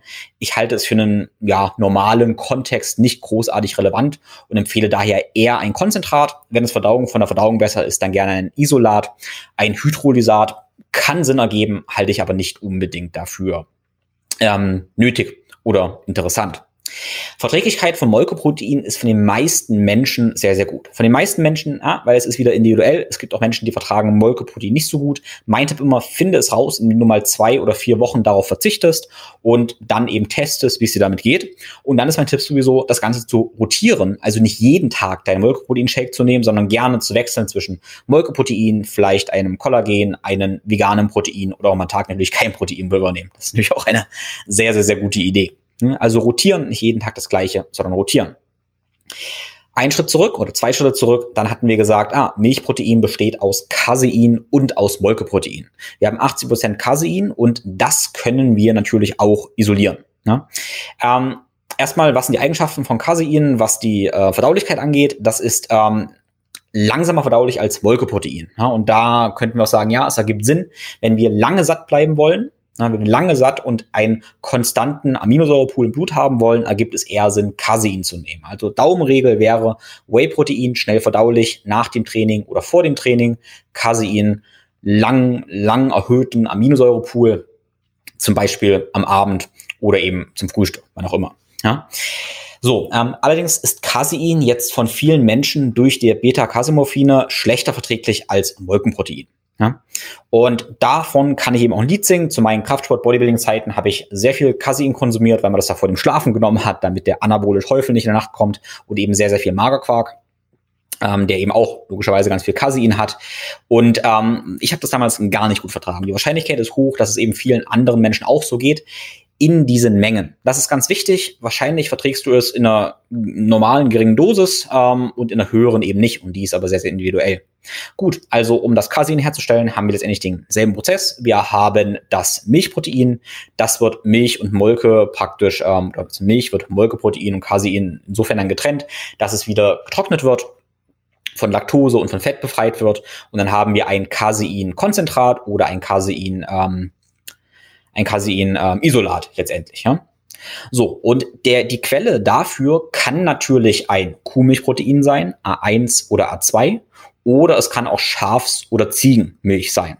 Und bei dem, was ich anfangs gesagt hatte, sollte klar sein, dass ein Ziegen- oder Schafs- oder A2-Milch-Casein besser verträglich ist als ein A1-Casein. Genau, da sind wir auch beim Thema, warum ich Jana am Podcast eingeladen habe. Und das ist eben, weil Jana Lykaya macht und mit Lykaya eben ähm, Ziegencasein macht. Sprich, sind eben die A2 Ziegenmilch und isoliert aus dieser A2 Ziegenmilch ähm, das Ziegencasein. Gut, ähm, ja, das war so, sag mal, das, das, das, den Einstieg in das, in das leichte Wissenschaftliche für diesen äh, Background. Ähm, ein Faktor, den ich noch ansprechen möchte, unbedingt, ist eben die Qualität. Ja? Also Qualität ist insofern, ich meine Qualität, die Qualität der Milchprodukte. Weil wir können jetzt sagen, ja, Quark ist Quark oder Milch ist Milch, Käse ist Käse, ähm, Hauptsache A1 oder A2. Aber es macht auch einen großen Unterschied, ob das eine gute Bioqualität ist, ob das eine Demeter-Qualität ist oder ob das eben eine Massentierhaltungsqualität ist wo eben eventuell Antibiotika verwendet werden, die Tiere viel Stress hatten und solche Geschichten. Ja. Das heißt, mein Richtwert ist es, wenn ich Tierprodukte kaufe, egal was für Tierprodukte, dann achte ich da auf Bioqualität. Gibt ein paar Ausnahmen wie Wildfleisch zum Beispiel oder eben Betriebe, die nicht biozertifiziert sind, weil sie einfach nicht biozertifiziert sind, aber sehr, sehr gut einfach haushalten oder wirtschaften. Ähm, Genau, aber die Qualität, dass es eben Bio ist, spielt eine große Rolle. Einmal natürlich ethisch und moralisch, andererseits eben auch ganz, ganz klar biologisch. Okay. Ein anderer Richtwert, den ich immer gerne gebe, ist, wenn ich Milchprodukte konsumiere, dann nehme ich gerne die Vollfettvariante, wenn möglich. Weil wir können davon ausgehen, dass immer eine fettreduzierte oder fettfreie Variante eine höhere Verarbeitungsstufe ist und damit wieder die Ganzheitlichkeit des Lebensmittels ein bisschen verloren geht. Hier darfst du natürlich deine Möglichkeit, äh, Lösung finden, weil ich habe jetzt einerseits gesagt, dass ich gerne vollfette Milchprodukte eben nehme, andererseits, dass ich Proteinpulver nehme. Ja, und das sind natürlich zwei Enden des Spektrums. Ja. Ich habe für mich aber eben rausgefunden, dass ich mit vollfetten Milchprodukten letztendlich die besser vertrage als die mageren Geschichten. Ja? Äh, das heißt aber nicht, dass ich nicht auch ab und zu magere Milchprodukte praktisch konsumiere. Was ich aber nicht tue, zum Beispiel ist Milch an sich konsumieren, einfach so Milch. Ähm, ich sehe den Wert jetzt tatsächlich nicht so darin, wenn nehme ich gerne Joghurt, weil er mir A besser schmeckt und B eben mehr ähm, ja, Kulturen letztendlich drin sind. Oder eben auch gerne mal einen schönen Quark oder natürlich sehr, sehr, sehr gerne Käse, weil das natürlich noch ein sehr, sehr handwerkliches Produkt ist ist. Und im handwerklichen Produkt steckt natürlich auch immer sehr viel ja, Liebe vom Erzeuger drin. Ich meine, das ist auch ein Faktor, den wir da, denke ich, nicht vergessen dürfen. Einen anderen, einen anderen Punkt habe ich noch zu bedenken und das ist praktisch, was Milch eben auch triggert. Also Milch ist ja durchaus ein Mittel, was zur Aufzucht von Tieren oder letztendlich auch von Menschen irgendwie gedacht ist, von Säugetieren und hat eben ja durchaus eine sehr, sehr anabole Wirkung. Das sehen wir an der Aminosäurezusammensetzung. Wir haben eben sehr viele verzweigkettige Aminosäuren, sehr viel Leucin und deshalb ist zum Beispiel ein Molkeprotein oder theoretisch auch Milch so großartig nach dem Training, um den Training, um das Training, weil wir eben sehr stark diese anabolen Stoffwechselpfade, wie zum Beispiel mTOR eben triggern. Okay? Jetzt möchte ich deshalb aber eine Balance hier wahren. Und da eben wir sehr stark diese anabolen Stoffwechselpfade triggern, äh, möchte ich das eigentlich nicht immer machen. Also ich halte es für keine gute Idee, deshalb mehrmals am Tag und auch äh, wenn wir gar nicht trainieren oder sowas, immer Milchprodukte zu konsumieren, weil wir eben jedes Mal auf dieses Gas, auf diese anabolen Stoffwechselpfade drücken ich habe das Modell im Kopf letztendlich, dass ich sage, ja, ich möchte das gezielt tun. Also wenn mein Körper jetzt gezielt in Regenerationsmodus gehen möchte, nach einem Training, nach einem längeren Fasten, wenn ich so einen Stress hatte, äh, wenn ich einfach gelebt habe, lange nichts gegessen habe, dann ist es okay. Wenn ich aber jetzt ja nicht sehr aktiven Tag habe, dann möchte ich nicht die ganze Zeit auf dieses Gas praktisch drücken. Ja, und biochemisch könnten wir sagen, ja, wir wollen dadurch die Aminosäuren Leucin und allgemein die verzweigkettigen Aminosäuren nicht ständig in unserem System haben, plus wahrscheinlich übrigens die Hormone, die wir eben auch in der Milch haben, die Wachstum fördern. Ähm, sondern wie gesagt eben gerne sporadisch und gezielt einsetzen. Das ist so ein Grund, äh, warum ich zum Beispiel, wenn ich vormittags einfach nur arbeite, gar nichts groß tue und eher noch so einen leichten Fastenmodus sein möchte, dann zum Beispiel einfach ein Kollagenprotein benutze oder zum Beispiel auch gerne mal ein äh, veganes äh, Protein, weil die Kollagen oder das vegane Protein eben weniger diesen Aufbaupfad triggern. Ja? Und ja, ich damit meine Balance da besser wahre. Das darfst du ein bisschen für dich rausfinden. Ich stelle persönlich eben fest, wenn ich diese Balance äh, so, so wahre, dass ich sporadisch diesen starken Aufbaupfad praktisch triggere, dass ich mich dann weniger entzündet fühle. Wenn ich nach dem Training eben mein Molkeprotein oder mein Joghurt oder Quark esse, dann fühle ich mich zum Beispiel gar nicht entzündet. Ja, zu einer anderen Stelle wieder sehr. Und das finde ich halt eben so schön. Deshalb möchte ich dir eben Ideen geben, wie du das Ganze für dich rausfinden kannst, deine Symptome, deinen Körper beobachtest, wie dein Energielevel, dein Entzündungslevel und alles solche Geschichten sind, für dich funktioniert. Das war jetzt das ganze Thema Milchproteine. Last but not least gibt es natürlich viele andere Proteinquellen. Und im Podcast habe ich mit Jana über das Thema Pilze gesprochen und war erstaunt, dass es ganz viele Forschungen mittlerweile zum Thema Mykoproteine gibt, was einfach Pilzproteine bedeutet. Und was dort gemacht wird, wird e-, ist eben Pilze zu nehmen und die Proteinstrukturen äh, bauen zu lassen, machen zu lassen. Und das geht wohl, indem eine verwandte Art der Austernseitlinge genommen wird und diese verwandte Art der Austernseitlinge Apfeltreste essen oder verarbeiten. Ich weiß nicht genau, Pilze Dinge essen oder wie man das nicht nennt. Auf jeden Fall brauchen diese Pilze eben Apfeltrester oder irgendeine Form der Kohlenhydrate und dann verstoffwechseln die das Ganze zu Proteinen. Ja, und daraus kann man eben eine proteinhaltige Masse letztendlich erzeugen. Super, super spannend, weil damit hätte ich letztendlich eine, ähm, ja, aus mehr oder weniger aus Abfällen oder aus Nebenprodukten eine, ja, eventuell hochwertige Proteinquelle, und das könnte natürlich eine äh, großartige Möglichkeit sein, um eben ja mehr Menschen mit Protein zu versorgen. Das Projekt steckt noch in den Kinderschuhen. Schau dir das Projekt sehr, sehr gerne mal an. Ich verlinke das Projekt eben unter den ähm, hier in den Show Notes und da kannst du gerne mal schauen, wenn du es interessant findest. Unterstütze das Projekt und ja, bin gespannt, was alles kommt.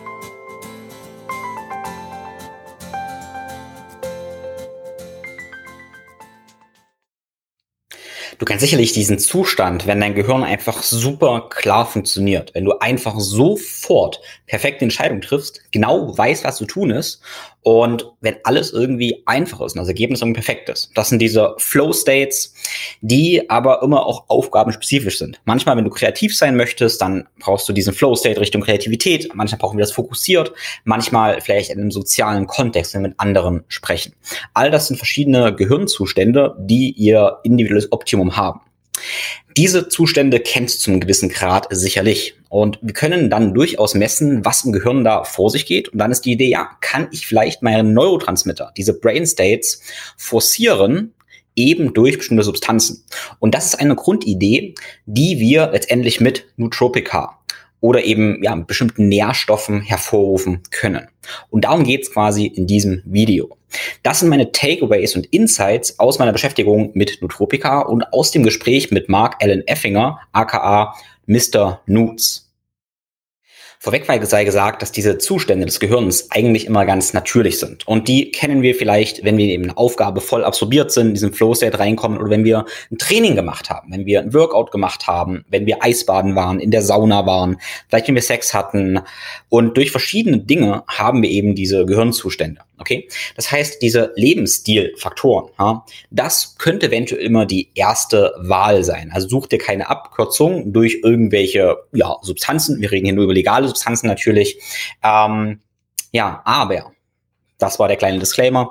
Wir können diese Substanzen nutzen, damit wir eben mehr von diesen großartigen Tagen haben oder sogar noch diese Zustände, die wir auch durch Bewegung, Training, Fasten und so weiter hinkriegen, sogar noch zu verstärken. Okay? Und ich rechtfertige mich da immer gefühlt zehnmal, weil ich immer nicht sagen möchte, hey, wir brauchen irgendwelche externen Dinge, brauchen wir auch nicht unbedingt, aber in meiner Erfahrung ist es halt absolut kraftvoll, fühlt sich großartig an und ja, das ist einfach eine, eine wunderschöne Segnung unserer Technologie. Und ich sage, hey, warum dürfen wir das nicht nutzen? Was ich also machen möchte, ist dir erstmal zu erklären, was sind Nootropika, was sind es nicht? Was ist eine Abgrenzung zu Smart Drugs? Was was ganz, ganz anderes ist. Ähm, und dann möchte ich dir eben erklären, wie du das Ganze kombinieren kannst, wie du deine eigenen Experimente machen kannst. Ganz grundlegend, wie das eben ja, funktioniert. Und wie gesagt, was ich gelernt habe, wie du deinen Kaffee pimpen kannst, wie du deinen Kaffee mit bestimmten Substanzen pimpen kannst, um bestimmte Zustände eben zu forcieren. Ähm, ja, und wie du andere Nootropica eben stacken kannst. Okay, ganz wichtig, wir brauchen am besten eben einen individuell, individuellen Ansatz, weil das ist ähm, schon ein ganz wichtiges Takeaway. Jeder Mensch ist eben unterschiedlich, je nachdem, wie es uns jetzt gerade geht, was für Gesundheitsprobleme wir eventuell haben und was wir eben auch forcieren müssen. Da brauchen wir alle eigentlich einen unterschiedlichen Ansatz.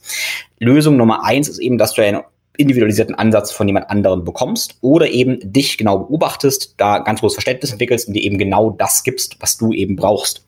Ähm, gerne auch immer journalen, also reflektieren, was für dich funktioniert, was eben nicht. Wäre ganz wichtig, wenn du einen Flaschenhals hast, ist die Beseitigung dieses eines Flaschenhals, vielleicht eine einzige Substanz, eine Bremse, das, was dir jetzt exponentiellen Benefit gibt. Und es kann für mich was ganz anderes sein als für dich. Okay, genug der Vorrede. Lass uns erstmal darüber sprechen, was eigentlich Nootropika sind. Okay? Das Wort, Wort Nootropika stammt aus dem Griechischen und setzt sich aus den Wörtern Nos im Sinne von Sinn oder Verstand zusammen und Tropos, das heißt Weg oder Richtung. Und das bedeutet also so viel wie den Verstand aktivierend. Und damit ist die, ähm, ja, ist das der Sinn von Nootropika, die kognitive Leistung eben zu erhöhen. Und wir haben drei Hauptdomänen, was das bedeuten kann, kognitive Leistung. Einmal Aufmerksamkeit, Gedächtnis oder Kreativität. Das sind ein bisschen unterschiedliche Dinge. Aufmerksamkeit würden wir eher mit Fokus verbinden, Gedächtnis eben ja mit Merken und Kreativität eher mit ja etwas breiterem, etwas kreierend. Ne? Und das sind diese drei kognitiven Hauptdomänen. Das Wort Nootropika klingt ja irgendwie ziemlich künstlich. Ich meine, es ist eben auch ein Wort, Wörter sind nun mal immer künstlich, aber meistens sind das einfach Naturstoffe. Und wir reden hier nicht über Smart Drugs, was ich gleich noch erklären werde, wie ähm, Piracetam oder Modafinil. Ähm, damit habe ich übrigens auch keine Erfahrung und möchte ich auch nicht haben weil diese Stoffe haben eben Nebenwirkungen. Ähm, ja, und diese Abgrenzung ist aber relativ schwammig. Also wir meistens reden wir über Naturstoffe oder Substanzen, die eben aus Naturstoffen extrahiert werden, wie zum Beispiel, um mal ein paar in den Raum zu werfen, werde ich eben noch erklären, äh, CDP, Cholin, B-Vitamine, GABA, Tyrosin, Phenylalanin, L-Theanin, ähm, aber eben auch direkt Pflanzen wie Ginkgo biloba, Ginseng, Kaffee oder grüner Tee. Ja, die können wir auch als Utropika zählen. Kleines bisschen davon abhängig, welche Definition du wählst. Wenn du da ein bisschen dich mit beschäftigst, wirst du unterschiedliche Definitionen letztendlich äh, finden. Okay, ich habe paar Mal Smart Drugs jetzt schon gesagt und da möchte ich eben ganz klar differenzieren. Äh, das ist kein Synonym, sondern was ganz, ganz anderes. Ähm, es ist zwar so, dass alle Nootropika technisch gesehen als Smart Drugs gelten, aber das Gegenteil nicht der Fall ist. Okay, also eine Smart Drug ist kein Nootropika. Ähm, Smart Drug wird definiert als Substanzen, die das Gedächtnis, die Stimme und die Konzentration oder eben anderen Aspekt der kognitiven Fähigkeiten verbessern. Okay, dasselbe machen eben auch Nootropika, aber wir haben eben die Besonderheit, dass Nootropika äh, laut einer Definition, die ich einfach mal anbringe, neuroprotektiv sein müssen, also das Gehirn schützen müssen und ungiftig sein müssen. Und wie gesagt, sie werden in der Regel aus natürlichen, nicht synthetischen Quellen gewonnen.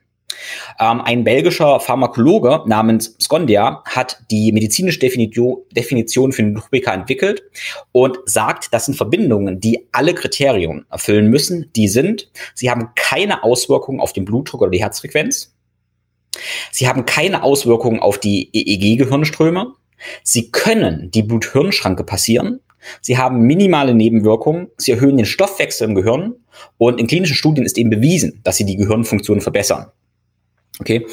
Ähm, Smart Trucks wie gesagt, das ist was, ähm, ich habe das Gefühl, in Deutschland ist das Thema nicht ganz so, ganz so präsent. Ähm, in den USA ist das schon eine ganz, ganz andere Geschichte. Da gibt es erschreckende Zahlen, wie viele Studenten eben Smart Trucks nutzen, wie zum Beispiel ähm, Adderall oder Adderall und äh, Modafinil und Ritalin und solche Geschichten. Ähm, Modafinil und ja, diese ganzen Geschichten haben eben starke, starke Nebenwirkungen. Das möchte ich nur ganz klar irgendwie abgrenzen. Über sowas reden wir hier eben nicht. Und ich würde einfach hier mal sagen, dass Smart Trucks für mich äh, eine moderne, wissenschaftliche, weitgehend synthetische, eventuell riskante Strategie zur Steigerung der Gehirnfunktion ist. Dann sind Nootropika eher das Gegenteil, also eine Mischung aus uralter Weisheit und altehrwürdigen traditionellen Kräutern und Extrakten zur Verbesserung der kognitiven Leistungsfähigkeit. In diesem Sinne finden wir eben viele Kräuter auch in jahrtausendalten Traditionen, viele Nootropika und ja, wir haben eigentlich nur das Wort letztendlich neu ähm, erfunden und ja, sie ein bisschen anders neu kombiniert. Selbstverständlich, ganz wichtig, du könntest auch zu viele Kräuter schlucken und die gleichen Serotonin- oder Neurotransmitter-Probleme verursachen wie mit synthetischen Drogen. Na?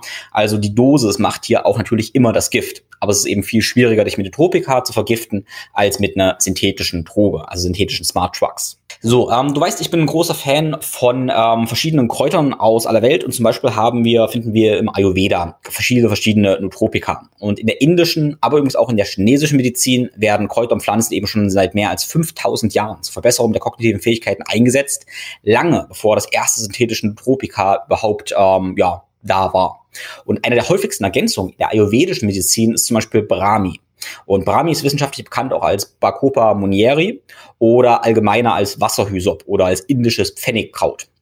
Ist übrigens nach dem Lord Brahma, den Schöpfergott und Begründer des Ayurveda, benannt und wird seit Jahrtausenden zur Behandlung von Krankheiten eingesetzt, die von Schmerzen und Epilepsie bis hin zu Entzündungen und Gedächtnisproblemen reichen.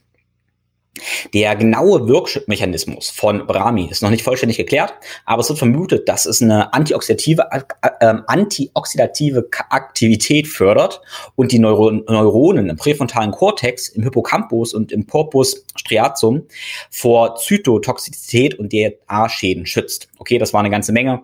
Ähm, ja, und es kann theoretisch deshalb auch vor Alzheimer schützen.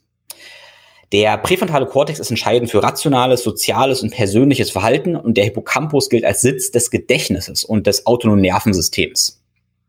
Brahmi kann deshalb eben hilfreich sein, um die Degeneration vieler wichtigen kognitiven Fähigkeiten zu verhindern. Ein anderes wertvolles Mittel aus dem Ayurveda ist Ashwagandha.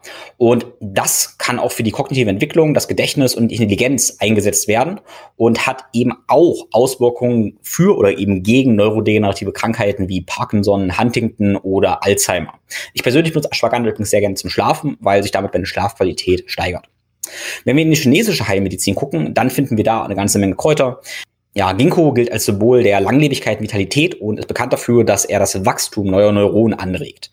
Forscher haben übrigens nachgewiesen, dass Ginkgo-Flavonoide, die Hauptbestandteile des Ginkgo-Extrakts, durch die antioxidative Wirkung im Gehirn von Mäusen eine starke Anti-Alzheimer-Wirkung haben und auch die kognitiven Leistungen von Alzheimer-Patienten über sechs Monate bis ein Jahr stabilisieren und verbessern. Wenn wir dann mal weiter in die Welt gucken, wo wir eben noch so Nootropika finden, dann können wir zum Beispiel ähm, nach Südamerika schauen und da finden wir die Maca-Wurzel.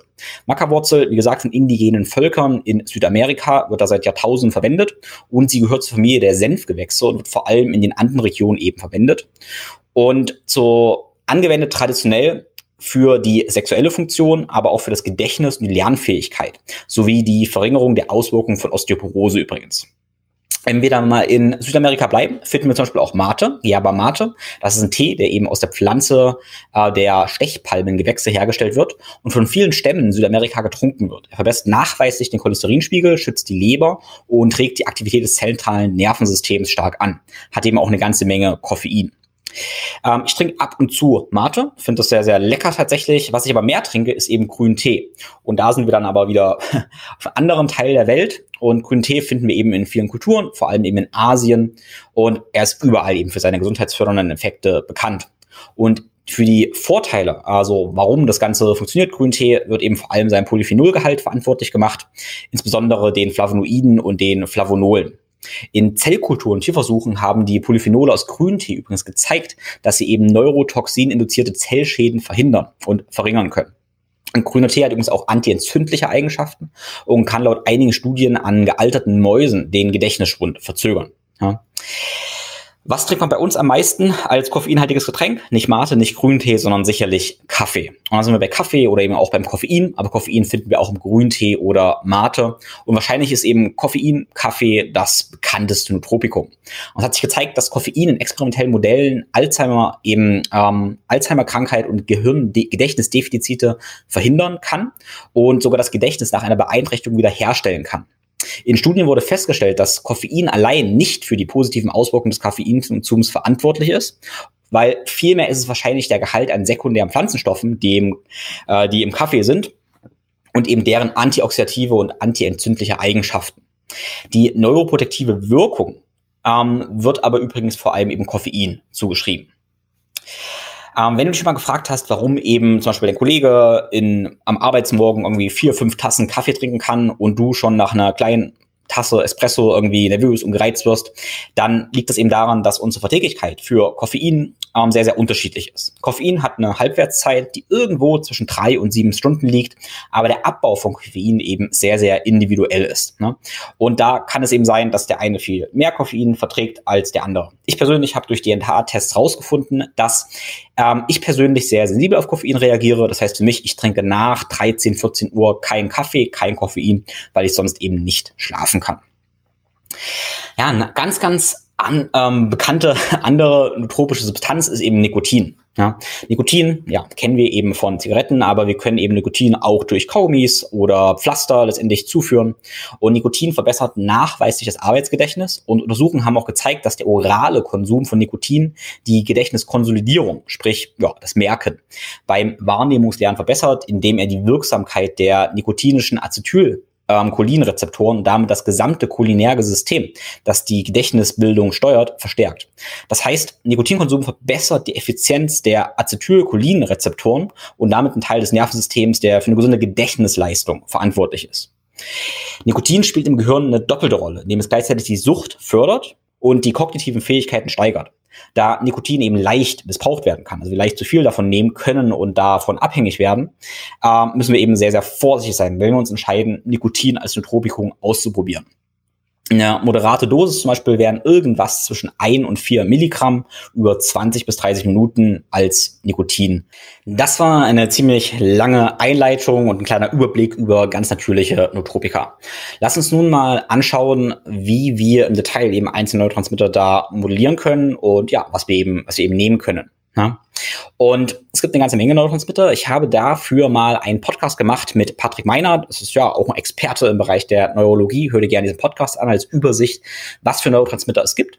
Ähm, und wir vereinfachen das hier mal extrem. Ne? Es gibt mehr, als ich jetzt sagen werde, aber um das einfach vereinfacht zu sagen, haben wir Acetylcholin, Dopamin, GABA und Serotonin. Wie gesagt, gibt noch mehr, aber nehmen mal einfach diese vier. Und ich mag es, die auch einfach so ein bisschen plakativ zu äh, begreifen, damit wir so eine Assoziation damit haben. Acetylcholin ist ein Neurotransmitter. Wenn wir den praktisch fördern, können wir letztendlich, ja, wir könnten sagen, schneller und klarer denken. Also wenn wir denken wollen, ähm, dann ist Acetylcholin super, super wichtig. Dopamin ist der Neurotransmitter, wir könnten sagen, des Verlangens, der uns Drive und Antrieb schenkt. Dopamin schenkt uns Drive und Antrieb, ähm, hat auch was mit Belohnung zu tun. Wenn wir Dopamin fördern wollen, haben wir eben mehr Drive. Okay? GABA ist ein Neurotransmitter, der ähm, beruhigend wirkt. GABA ist ausgleichend, wir könnten sagen, eher so ein bisschen mehr oder weniger die Bremse und brauchen wir auch, wenn wir gut schlafen wollen, um eben ausgeglichen und ruhig zu sein. Okay? Und Serotonin, Serotonin macht uns endlich, wir könnten sagen, glücklich. Ne? Hat mehr Funktionen, aber Serotonin ähm, erhöht eben eine positive Stimmung und ist korreliert mit Freude und solchen Geschichten. Ja? Und jetzt können wir schon überlegen, okay, welchen Zustand wollen wir eben forcieren? Wollen wir eher freudig, ruhig, GABA, Serotonin-mäßig sein? Oder wollen wir voll fokussiert ein Projekt denken mit Dopamin und Acetylcholin? Ja? Das ist immer interessant, auch so ein bisschen ähm, ja, darüber nachzudenken, weil wenn zum Beispiel Serotonin zu hoch ist, also wir zu freudig sind, dann ist unser System des Verlangens, unser Drive gar nicht mehr so hoch, weil wir schon befriedigt sind. Ja? Wenn wir zum Beispiel sehr, sehr fokussiert denken, sehr getrieben, sehr Dopamin, Acetylcholin lastig sind, dann ähm, sind wir eventuell gar nicht übertrieben glücklich oder so, aber sind eben sehr, sehr produktiv. Ja? Da brauchen wir immer so ein bisschen die Balance. Okay, ich sehe jetzt mal, ähm, also vielleicht ein, ähm, ein Hinweis, du kannst für dich eben rausfinden, was so deine Prädispositionen sind oder deine, mh, deine Ausstattung ist, was du für Balancen oder eben Disbalancen hast. Und da gibt's den Braverman-Test. Über den Braverman-Test kann man sich auch so ein kleines bisschen, bisschen streiten, aber ich habe ihn als im Coaching auch als äh, hilfreich praktisch empfunden. Und der Braverman-Test, ähm, da gibt's eine lange Version und auch die Kurzversion. Ich habe dir beide hier praktisch verlinkt. Die Kurzversion ist vom Nutopia und die ähm, lange Version ist direkt von der Braverman-Seite. Und da findest du eben raus, was für Neurotransmitter ähm, du hast und eben auch was für äh, Defizite du hast und ja, ob es vielleicht sinnvoll ist, da bestimmte Dinge eben auszufüllen. Und da merkst du eben schon, wie individuell das Ganze ist. Okay, wir gehen jetzt mal ein paar ähm, Dinge praktisch durch und ich möchte dir so einen kleinen Neurotransmitter-Baukasten oder einen, einen Nootropica-Baukasten gestalten. Okay, das ist wichtig. Wir gestalten jetzt ein Nootropica-Baukasten. Ja, und da haben wir als Baukastenelement eins die Kofaktoren Ausgangsstoffe eben für die Neurotransmitterproduktion. Acetylcholin ist eben vor allem damit korreliert mit, mit Denken. Ja, schneller, besser, denken. Und da haben wir diese Kofaktoren wie einmal Cholin. Cholin können wir durch verschiedene Dinge eben zuführen. Da haben wir ähm, GPC-Cholin oder auch Alpha-GPC. Ja? Ähm, wir haben Phosphatidylcholin, wir haben Phosphatidylserin, wir haben N-Acetylcarnitin oder Acetyl-L-Carnitin, wir haben Thiamin, ein B-Vitamin, wir haben ähm, ähm, allgemein andere B-Vitamine wie Vitamin B12, wir haben Taurin, wir haben Huperzin A, wir haben Ginkgo biloba und wir haben Ginseng. Und wir haben auch DHA, ähm, sprich eine marine Omega-3-Fettsäure. Und all diese Geschichten sind Kofaktoren, um Acetylcholin praktisch zu fördern. Also wenn du einen Mix davon nimmst, dann ähm, wirst du eben dein Acetylcholin, dein Acetylcholin-Level steigern können. Okay? Ähm, das Ganze habe ich natürlich verlinkt, kannst du eben, eben nachlesen. Das wäre so die Komponente 1, um Acetylcholin und Denken praktisch zu fördern. Okay? Gut, wir sagen jetzt mal, okay, du möchtest einen Zustand haben, wo du mh, schnell denken kannst, aber auch Drive hast. Du hast auch Drive. Du möchtest, dass das Denken in eine Richtung geht. Du hast ein Ziel. Das heißt, du wirst Dopamin fördern. Wie fördern wir Dopamin? Zum Beispiel mit Phenylalanin, mit der Aminosäure Tyrosin, mit Methionin, mit zum Beispiel Rhodiola rosea, auch ein Kraut, mit äh, B-Vitaminkomplexen, mit Phosphatidylserin und auch mit Ginkgo biloba. Du merkst, manche Stoffe gehen für mehrere Neurotransmitter, aber mit verschiedenen Bausteinen aus diesem Modul förderst du praktisch eben Dopamin. Okay, dann sagen wir jetzt mal, du hast dir jetzt baust dir deinen Stack und hast jetzt Acetylcholin, du hast Dopamin ähm, schon gepusht und du möchtest aber ein bisschen diese Kante rausnehmen. Du möchtest nicht ähm, ja, zugetrieben sein, sondern du müsst ein bisschen mehr Ruhe praktisch reinmachen. Du möchtest also auch GABA erhöhen. Wie kannst du das machen? Ja, einerseits direkt durch GABA. Du kannst GABA nehmen. Äh, man schreibt sich ein bisschen, wie das die Blut-Hirn-Schranke letztendlich passieren kann. Ähm, wahrscheinlich ist es aber schon möglich. Hm. Also du kannst direkt GABA nehmen. Für GABA brauchst du auch Glutamin, die Aminosäure L-Glutamin. Ähm, sinnvoll am Abend kann Melatonin sein, ja, Melatonin, Schlafhormon. Ähm, wir haben B-Vitamine wie Thiamin oder Niacin und ähm, Pyridoxin. Und wir haben zum Beispiel auch Passionsblume. Ja, das sind alle Substanzen, die eben GABA letztendlich fördern. So, ähm, jetzt sagen wir mal, du hast, brauchst du einen Stack, wo du denken kannst, äh, Acetylcholin, Drive, Dopamin, GABA ist die Ruhe. Und jetzt möchtest du aber noch ein erhöhtes Level an Freude und guter Stimmung haben. Ja? Und das wäre eben Serotonin. Ja? Wie können wir Serotonin letztendlich fördern? Zum Beispiel durch direkte Vorstufe durch 5-HTP. Ja, 5-HTP, Vorstufe von Serotonin oder auch L-Tryptophan, auch eine Vorstufe von ähm, Serotonin. Des Weiteren durch Magnesium, auch durch Passionsblume, durch Pyridoxin oder auch durch SAM-E und durch Fischöl, also marine Omega-3-Fettsäuren, sprich EPA und DHA. Das sind alle Substanzen, die eben Serotonin fördern kann. Und so kannst du dir eben, ja, dein Stack da zusammenbauen. Gut. Das war jetzt der Baukasten für die Neurotransmitter. Jetzt geht es natürlich weiter. Wir wollen so ein Stack zusammenbauen, wie du eben ja, verschiedene Dinge eben ähm, kombinierst. Und dazu können wir eine stimulierende Komponente hinzufügen. Eine stimulierende Komponente, die jetzt nicht unbedingt ein Neurotransmitter forciert, sondern die ein ganzes System eben forciert. Und das ist zum Beispiel eben offensichtlicherweise Koffein aus Grüntee, Kaffee oder Mate. Es kann eine gute Idee sein, wie gesagt, das hinzuzufügen, weil damit alles andere eventuell besser funktionieren wird. Also Neurotransmitter, dann stimulierende Komponente. Okay, nun habe ich im Podcast mit Mark Effinger praktisch gelernt, dass es Bremsen noch gibt. Also wir haben ja schon aufs Gas gedrückt mit den äh, Kofaktoren und der Stimulation. Und jetzt wollen wir aber die Bremsen rausnehmen. Und eine Bremse können eben Entzündungskomponenten sein. Entzündungskomponenten heißt, du hast eben Entzündungen. Das heißt, wir wollen eine antientzündliche Komponente hinzufügen zu unserem Stack.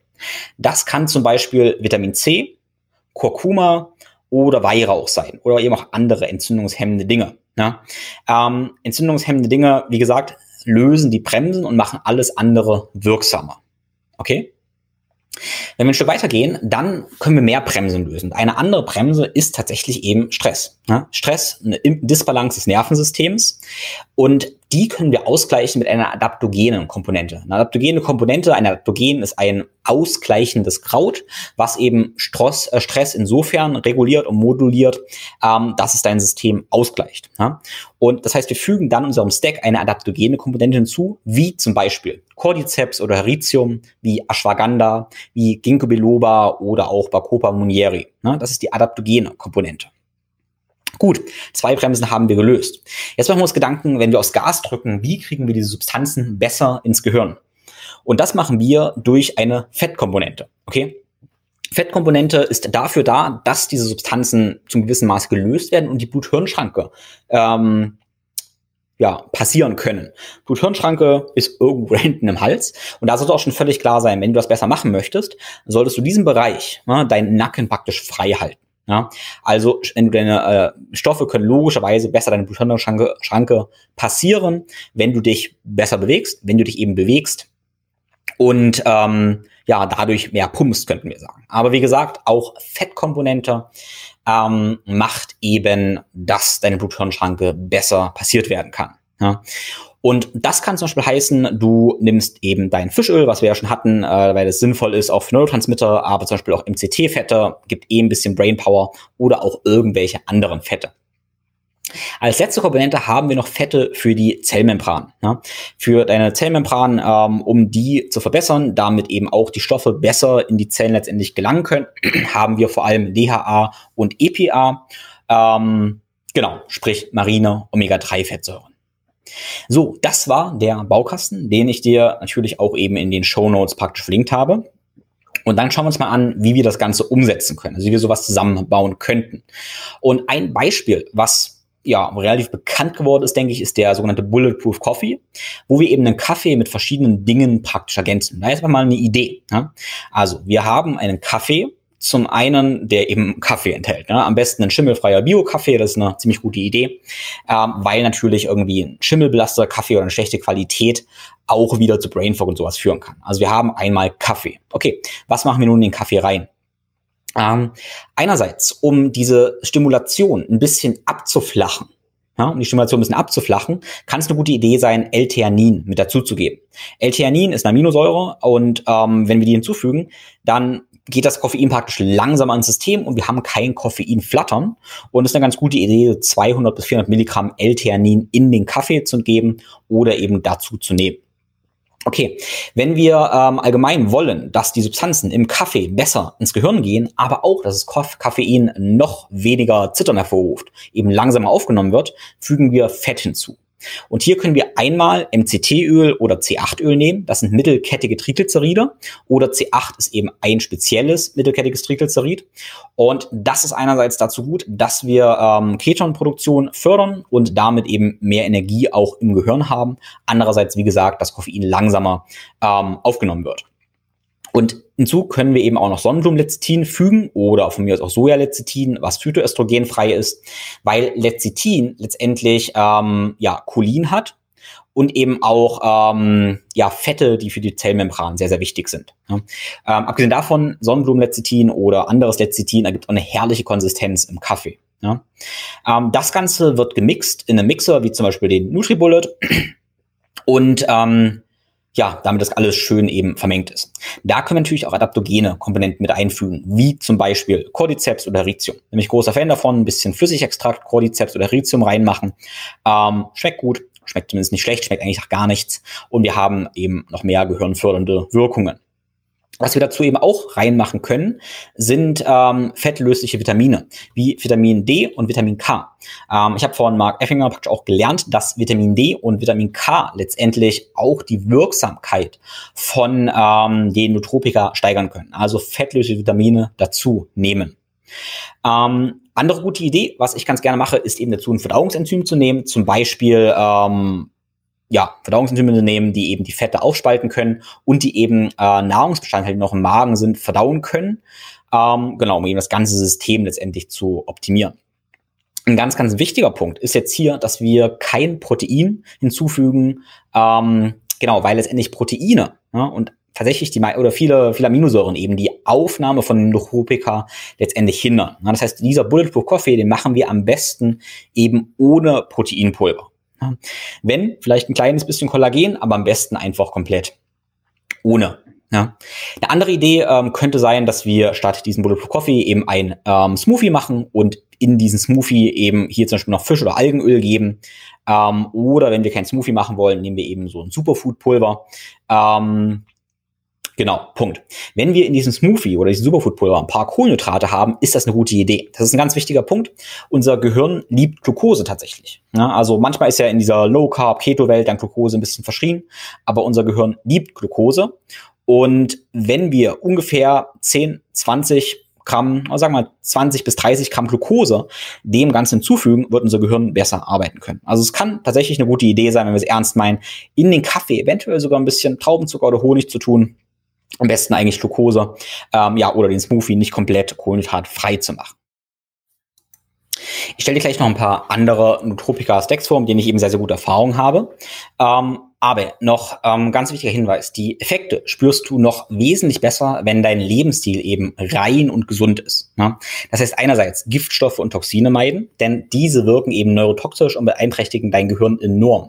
Das heißt Trinkwasser filtern, natürliche Materialien bei Kleidung im Haushalt verwenden, Luftqualität beachten, Pflege- und Haushaltsprodukte eben minimieren oder darauf untersuchen, mit Codecheck zum Beispiel, dass da kein, keine Giftstoffe drin sind, unverarbeitete Lebensmittel essen in Bioqualität und so weiter. Bewegter Lebensstil, super wichtig, wie deine Mobilitätsroutine am Morgen, ähm, Kraft- und Ausdauertraining und allgemeine Aktivität, damit eben dein Kreislauf, dein Stoffwechsel besser stattfindet und damit eben auch das Zeug besser dort ankommt, wo es ankommen soll. Ja. Schlaf, super, super wichtig. Das beste Nootropikum, was du haben kannst, ist sicherlich zu schlafen. Das sollten schon so sieben bis neun Stunden sein oder am Tag vielleicht ein Powernap zu machen oder ein ähm, Non-Sleep Deep Rest Protokoll. Regelmäßig dein System reinigen, indem du intermittierend fastest oder auch länger fastest. Sauna und Eisbaden super wichtig und äh, ja, meditieren. Meditieren auch super, super wichtiger Faktor. Ja, das sind so die Lifestyle-Komponenten, die du auf jeden Fall nicht vernachlässigen darfst und die wichtiger als alles andere sicherlich sind. Gut, wie können wir, ähm, was sind noch so ein paar Ideen, wie du eben, wie du eben anfangen kannst? Ja? Also ich habe ein paar Dinge jetzt praktisch schon gesagt und ähm, ein, ein Ding, was ich eigentlich fast immer mache, ist Koffein und L-Theanin zu stapeln. Das hatte ich schon kurz ähm, angesprochen. Koffein und Kaffee kann sehr, sehr gut sein, kann aber eben auch zu Unruhe als wegen der stimulierenden Wirkung führen. Wenn du L-Theanin hinzufügst, pufferst du das Ganze ab. Ja, das ist praktisch der, der Stack und die Idee Nummer eins. Idee kann es aber auch sein, zu deinem Kaffee, zu deinem Koffein eben sowas wie Ashwagandha zu nehmen. Ashwagandha ist ein Adaptogen und wirkt eben leicht beruhigend. Also Koffein und Ashwagandha wäre eine andere Idee. Ja.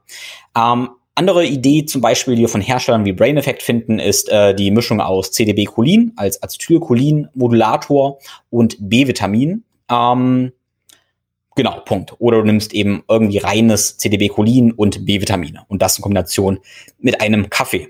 Was anderes, was du probieren kannst, ist zum Beispiel die Kombination aus Ginkgo biloba, Bacopa Monieri und Löwenmähne. Und diese einzigartige Mischung steigert die geistige Konzentration, das Gedächtnis, das Lernen und die kognitive Leistungsfähigkeiten, reduziert gleichzeitig Ängste und Depressionen, weil wir eben diese, ähm, diese Anti, diese adaptogene Wirkung haben. So rum. Ja. Gut, ähm, allgemein, wenn dein Gehirn dann überdreht, weil du es eben zu stark stimulierst, ja, dann kannst du immer diese Bremse hinzufügen. Das ist eben ganz wichtig, immer zu sagen, ja, wenn du stark stimulierst, dann Bremse hinzufügen. Habe ich dir schon zweimal oder dreimal jetzt gesagt, L-Theanin ist eine gute Idee. Was sind aber noch andere Parasympathikus-Aktivatoren ja, oder Stimulantienhämmer, die du eben, mit dem du das Ganze ausgleichen kannst. Das kann einmal zum Beispiel Magnesium sein. Magnesium 200 bis 500 Milligramm eben zu deinem stimulierenden Stack kann das Ganze ausgleichen. Wie gesagt, L-Theanin, aber zum Beispiel auch CBD. CBD finden wir zum Beispiel in einem relativ bekannten Stack mit den blauen Zungen von Transcriptions. Äh, die kombinieren zum Beispiel Nikotin, Koffein und CBD, Cannabinol um eben ähm, ja das Ganze schön smooth zu gestalten. Oder zum Beispiel auch Lavendelöl. Lavendelöl kann eben auch sehr beruhigend sein. Ähm, Lavendelöl darf sich auch kurz beschäftigen, weil es ein paar Stimmen gibt, die eine stark östrogenisierende Wirkung bei Lavendelöl äh, feststellen. Gut. Ähm, klar, ich habe mit dem Mark Effinger drüber gesprochen und Mark Effinger entwickelt eben Nutropika von ähm, für Nutopia. Und das möchte ich dir praktisch hier mal vorstellen. Und ich gebe zu, also das war ziemlich, ziemlich krass. Ähm, ein paar, ein paar Disclaimer in diesem Sinne. Also ich habe das zugeschickt bekommen. Es ist leider ziemlich, ziemlich teuer. Ich würde sagen, es ist der absolute Ferrari. Es ist das Beste, die besten Notropika, die ich je genommen habe. Aber ziemlich, ziemlich teuer. Ne? Ähm, ich muss mir vorstellen, was eben die Idee ist. Und eine Idee davon ist eben, dass du diese Box hast. Ähm, Zeige ich dir gleich mal. Und dann das Ganze ähm, individualisiert wird. Ja, also was passiert ist, dass du diese Box bekommst und das Ganze experimentell gestaltest. Du hast also nicht 30 Mal dieselben Dinge, sondern du hast verschiedene Komponenten, die du verschieden stapelst.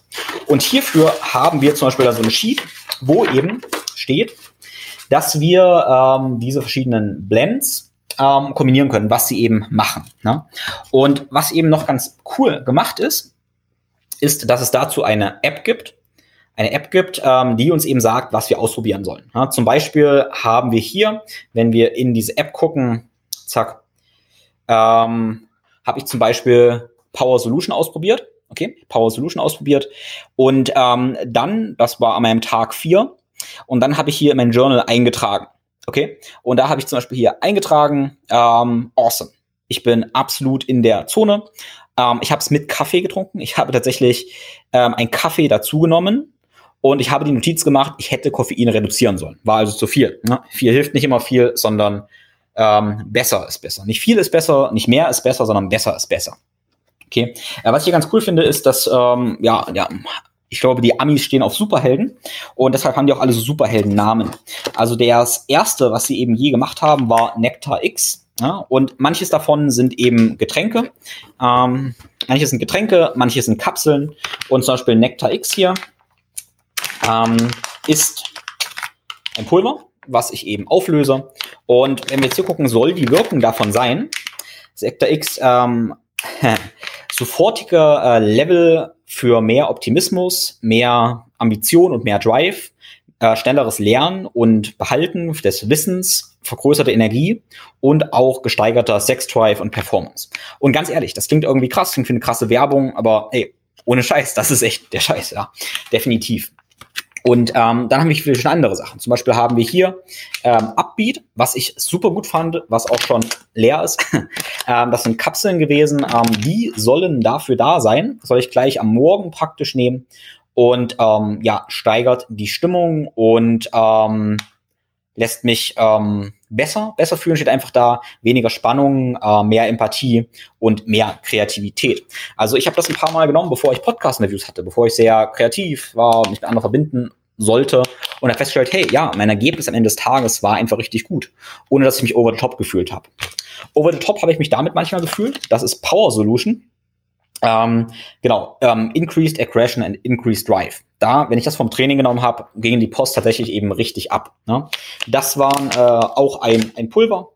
Und ähm, ja, die Frage ist natürlich, okay, was ist da genau alles drin? Leider gibt da eben Nutopia, äh, Nutopia nicht hundertprozentig Aufschluss, ja, irgendwie so ein bisschen Geheimnis, aber wenn wir das so durchlesen, haben wir verschiedene Peptide. Und das ist ein Thema, was ich gar nicht angesprochen habe. Verschiedene Peptide, die im Gehirn wirken, sprich, das sind ja doch eher synthetisierte Substanzen, die eben bestimmte Neurotransmitter forcieren. Wir haben hier zum Beispiel Omnipeptid O, ohne leider genau zu wissen, was es ist. Ähm, wir haben Uridin, wir haben ähm, Acetylcystein, wir haben Grapefruit-Extrakt, wir haben Alpha-GPC, wir haben Phosphatidylserin, wir haben Überzin A, wir haben Norvalin, wir haben Trimethylglycin, ja, was wichtig für den Methylierungszyklus ist. Wir haben Omnipeptid P, Omnipeptid 1, wir haben Koffein, wir haben Glutamin. Und wir haben einige andere Dinge. Ne? Also wäre schön, das genauso nachzubauen, aber das ist leider eben ein kleines, kleines Geheimnis. Nicht mein Geheimnis, sondern Mark, Marks Geheimnis. Wir haben hier zum Beispiel Brainflow und hier kann ich mal zeigen, weil das habe ich noch nicht aufgebraucht. Brainflow ist dafür da, eben länger klar zu denken. Und hier sehen wir diese ganz coolen Kapseln. Ähm, machen wir mal so. Genau, also Brainflow sind Kapseln, wenn man das äh, anguckt, sehen wir, dass das Ganze wirklich in Öl gelöst ist. Okay, die sind tatsächlich dicht, die Kapseln, und wir sehen hier eine Kapsel einer Kapsel. Ja? Also ziemlich, ziemlich aufwendig letztendlich gemacht. Und wahrscheinlich sparen wir uns dann eben ganz viele einzelne Substanzen, wenn die eben so eine Kapsel in einer Kapsel ist.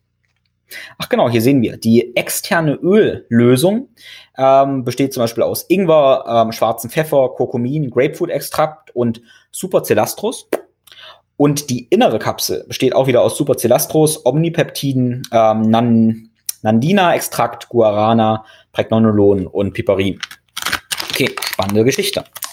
Na, weiter schauen, haben wir hier einmal Apex und da kann ich eine kleine Geschichte erzählen. Tatsächlich habe ich das genommen, wo ich auf dem Rückweg aus ähm, Holland war. Also ich war beim ähm, Biohacker Summit in Holland gewesen, in Amsterdam und hatte zwei Tage Messe hinter mir oder drei Tage äh, in Amsterdam und bin dann 18 Uhr nach Hause gefahren. Ich bin 18 Uhr sieben Stunden alleine nach Hause gefahren, habe davon praktisch was genommen und das war tatsächlich krass, weil mh, mm, ich konnte nachts total gut schlafen dann auch und ich konnte die sieben Stunden durchfahren, konnte dabei Hörbuch hören, total aufnahmefähig und bin überhaupt nicht müde geworden und konnte trotzdem danach einfach sofort schlafen.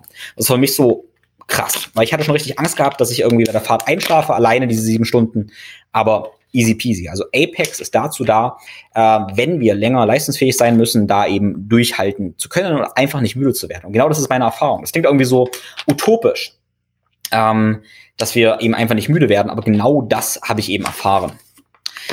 Genau, was haben wir dann noch? Ähm, gehen das ganz schnell noch durch. Äh, Focused ähm, Savagery, das hat auch ziemlich viel Drive letztendlich gemacht, hat für mich auch sehr gut gewirkt.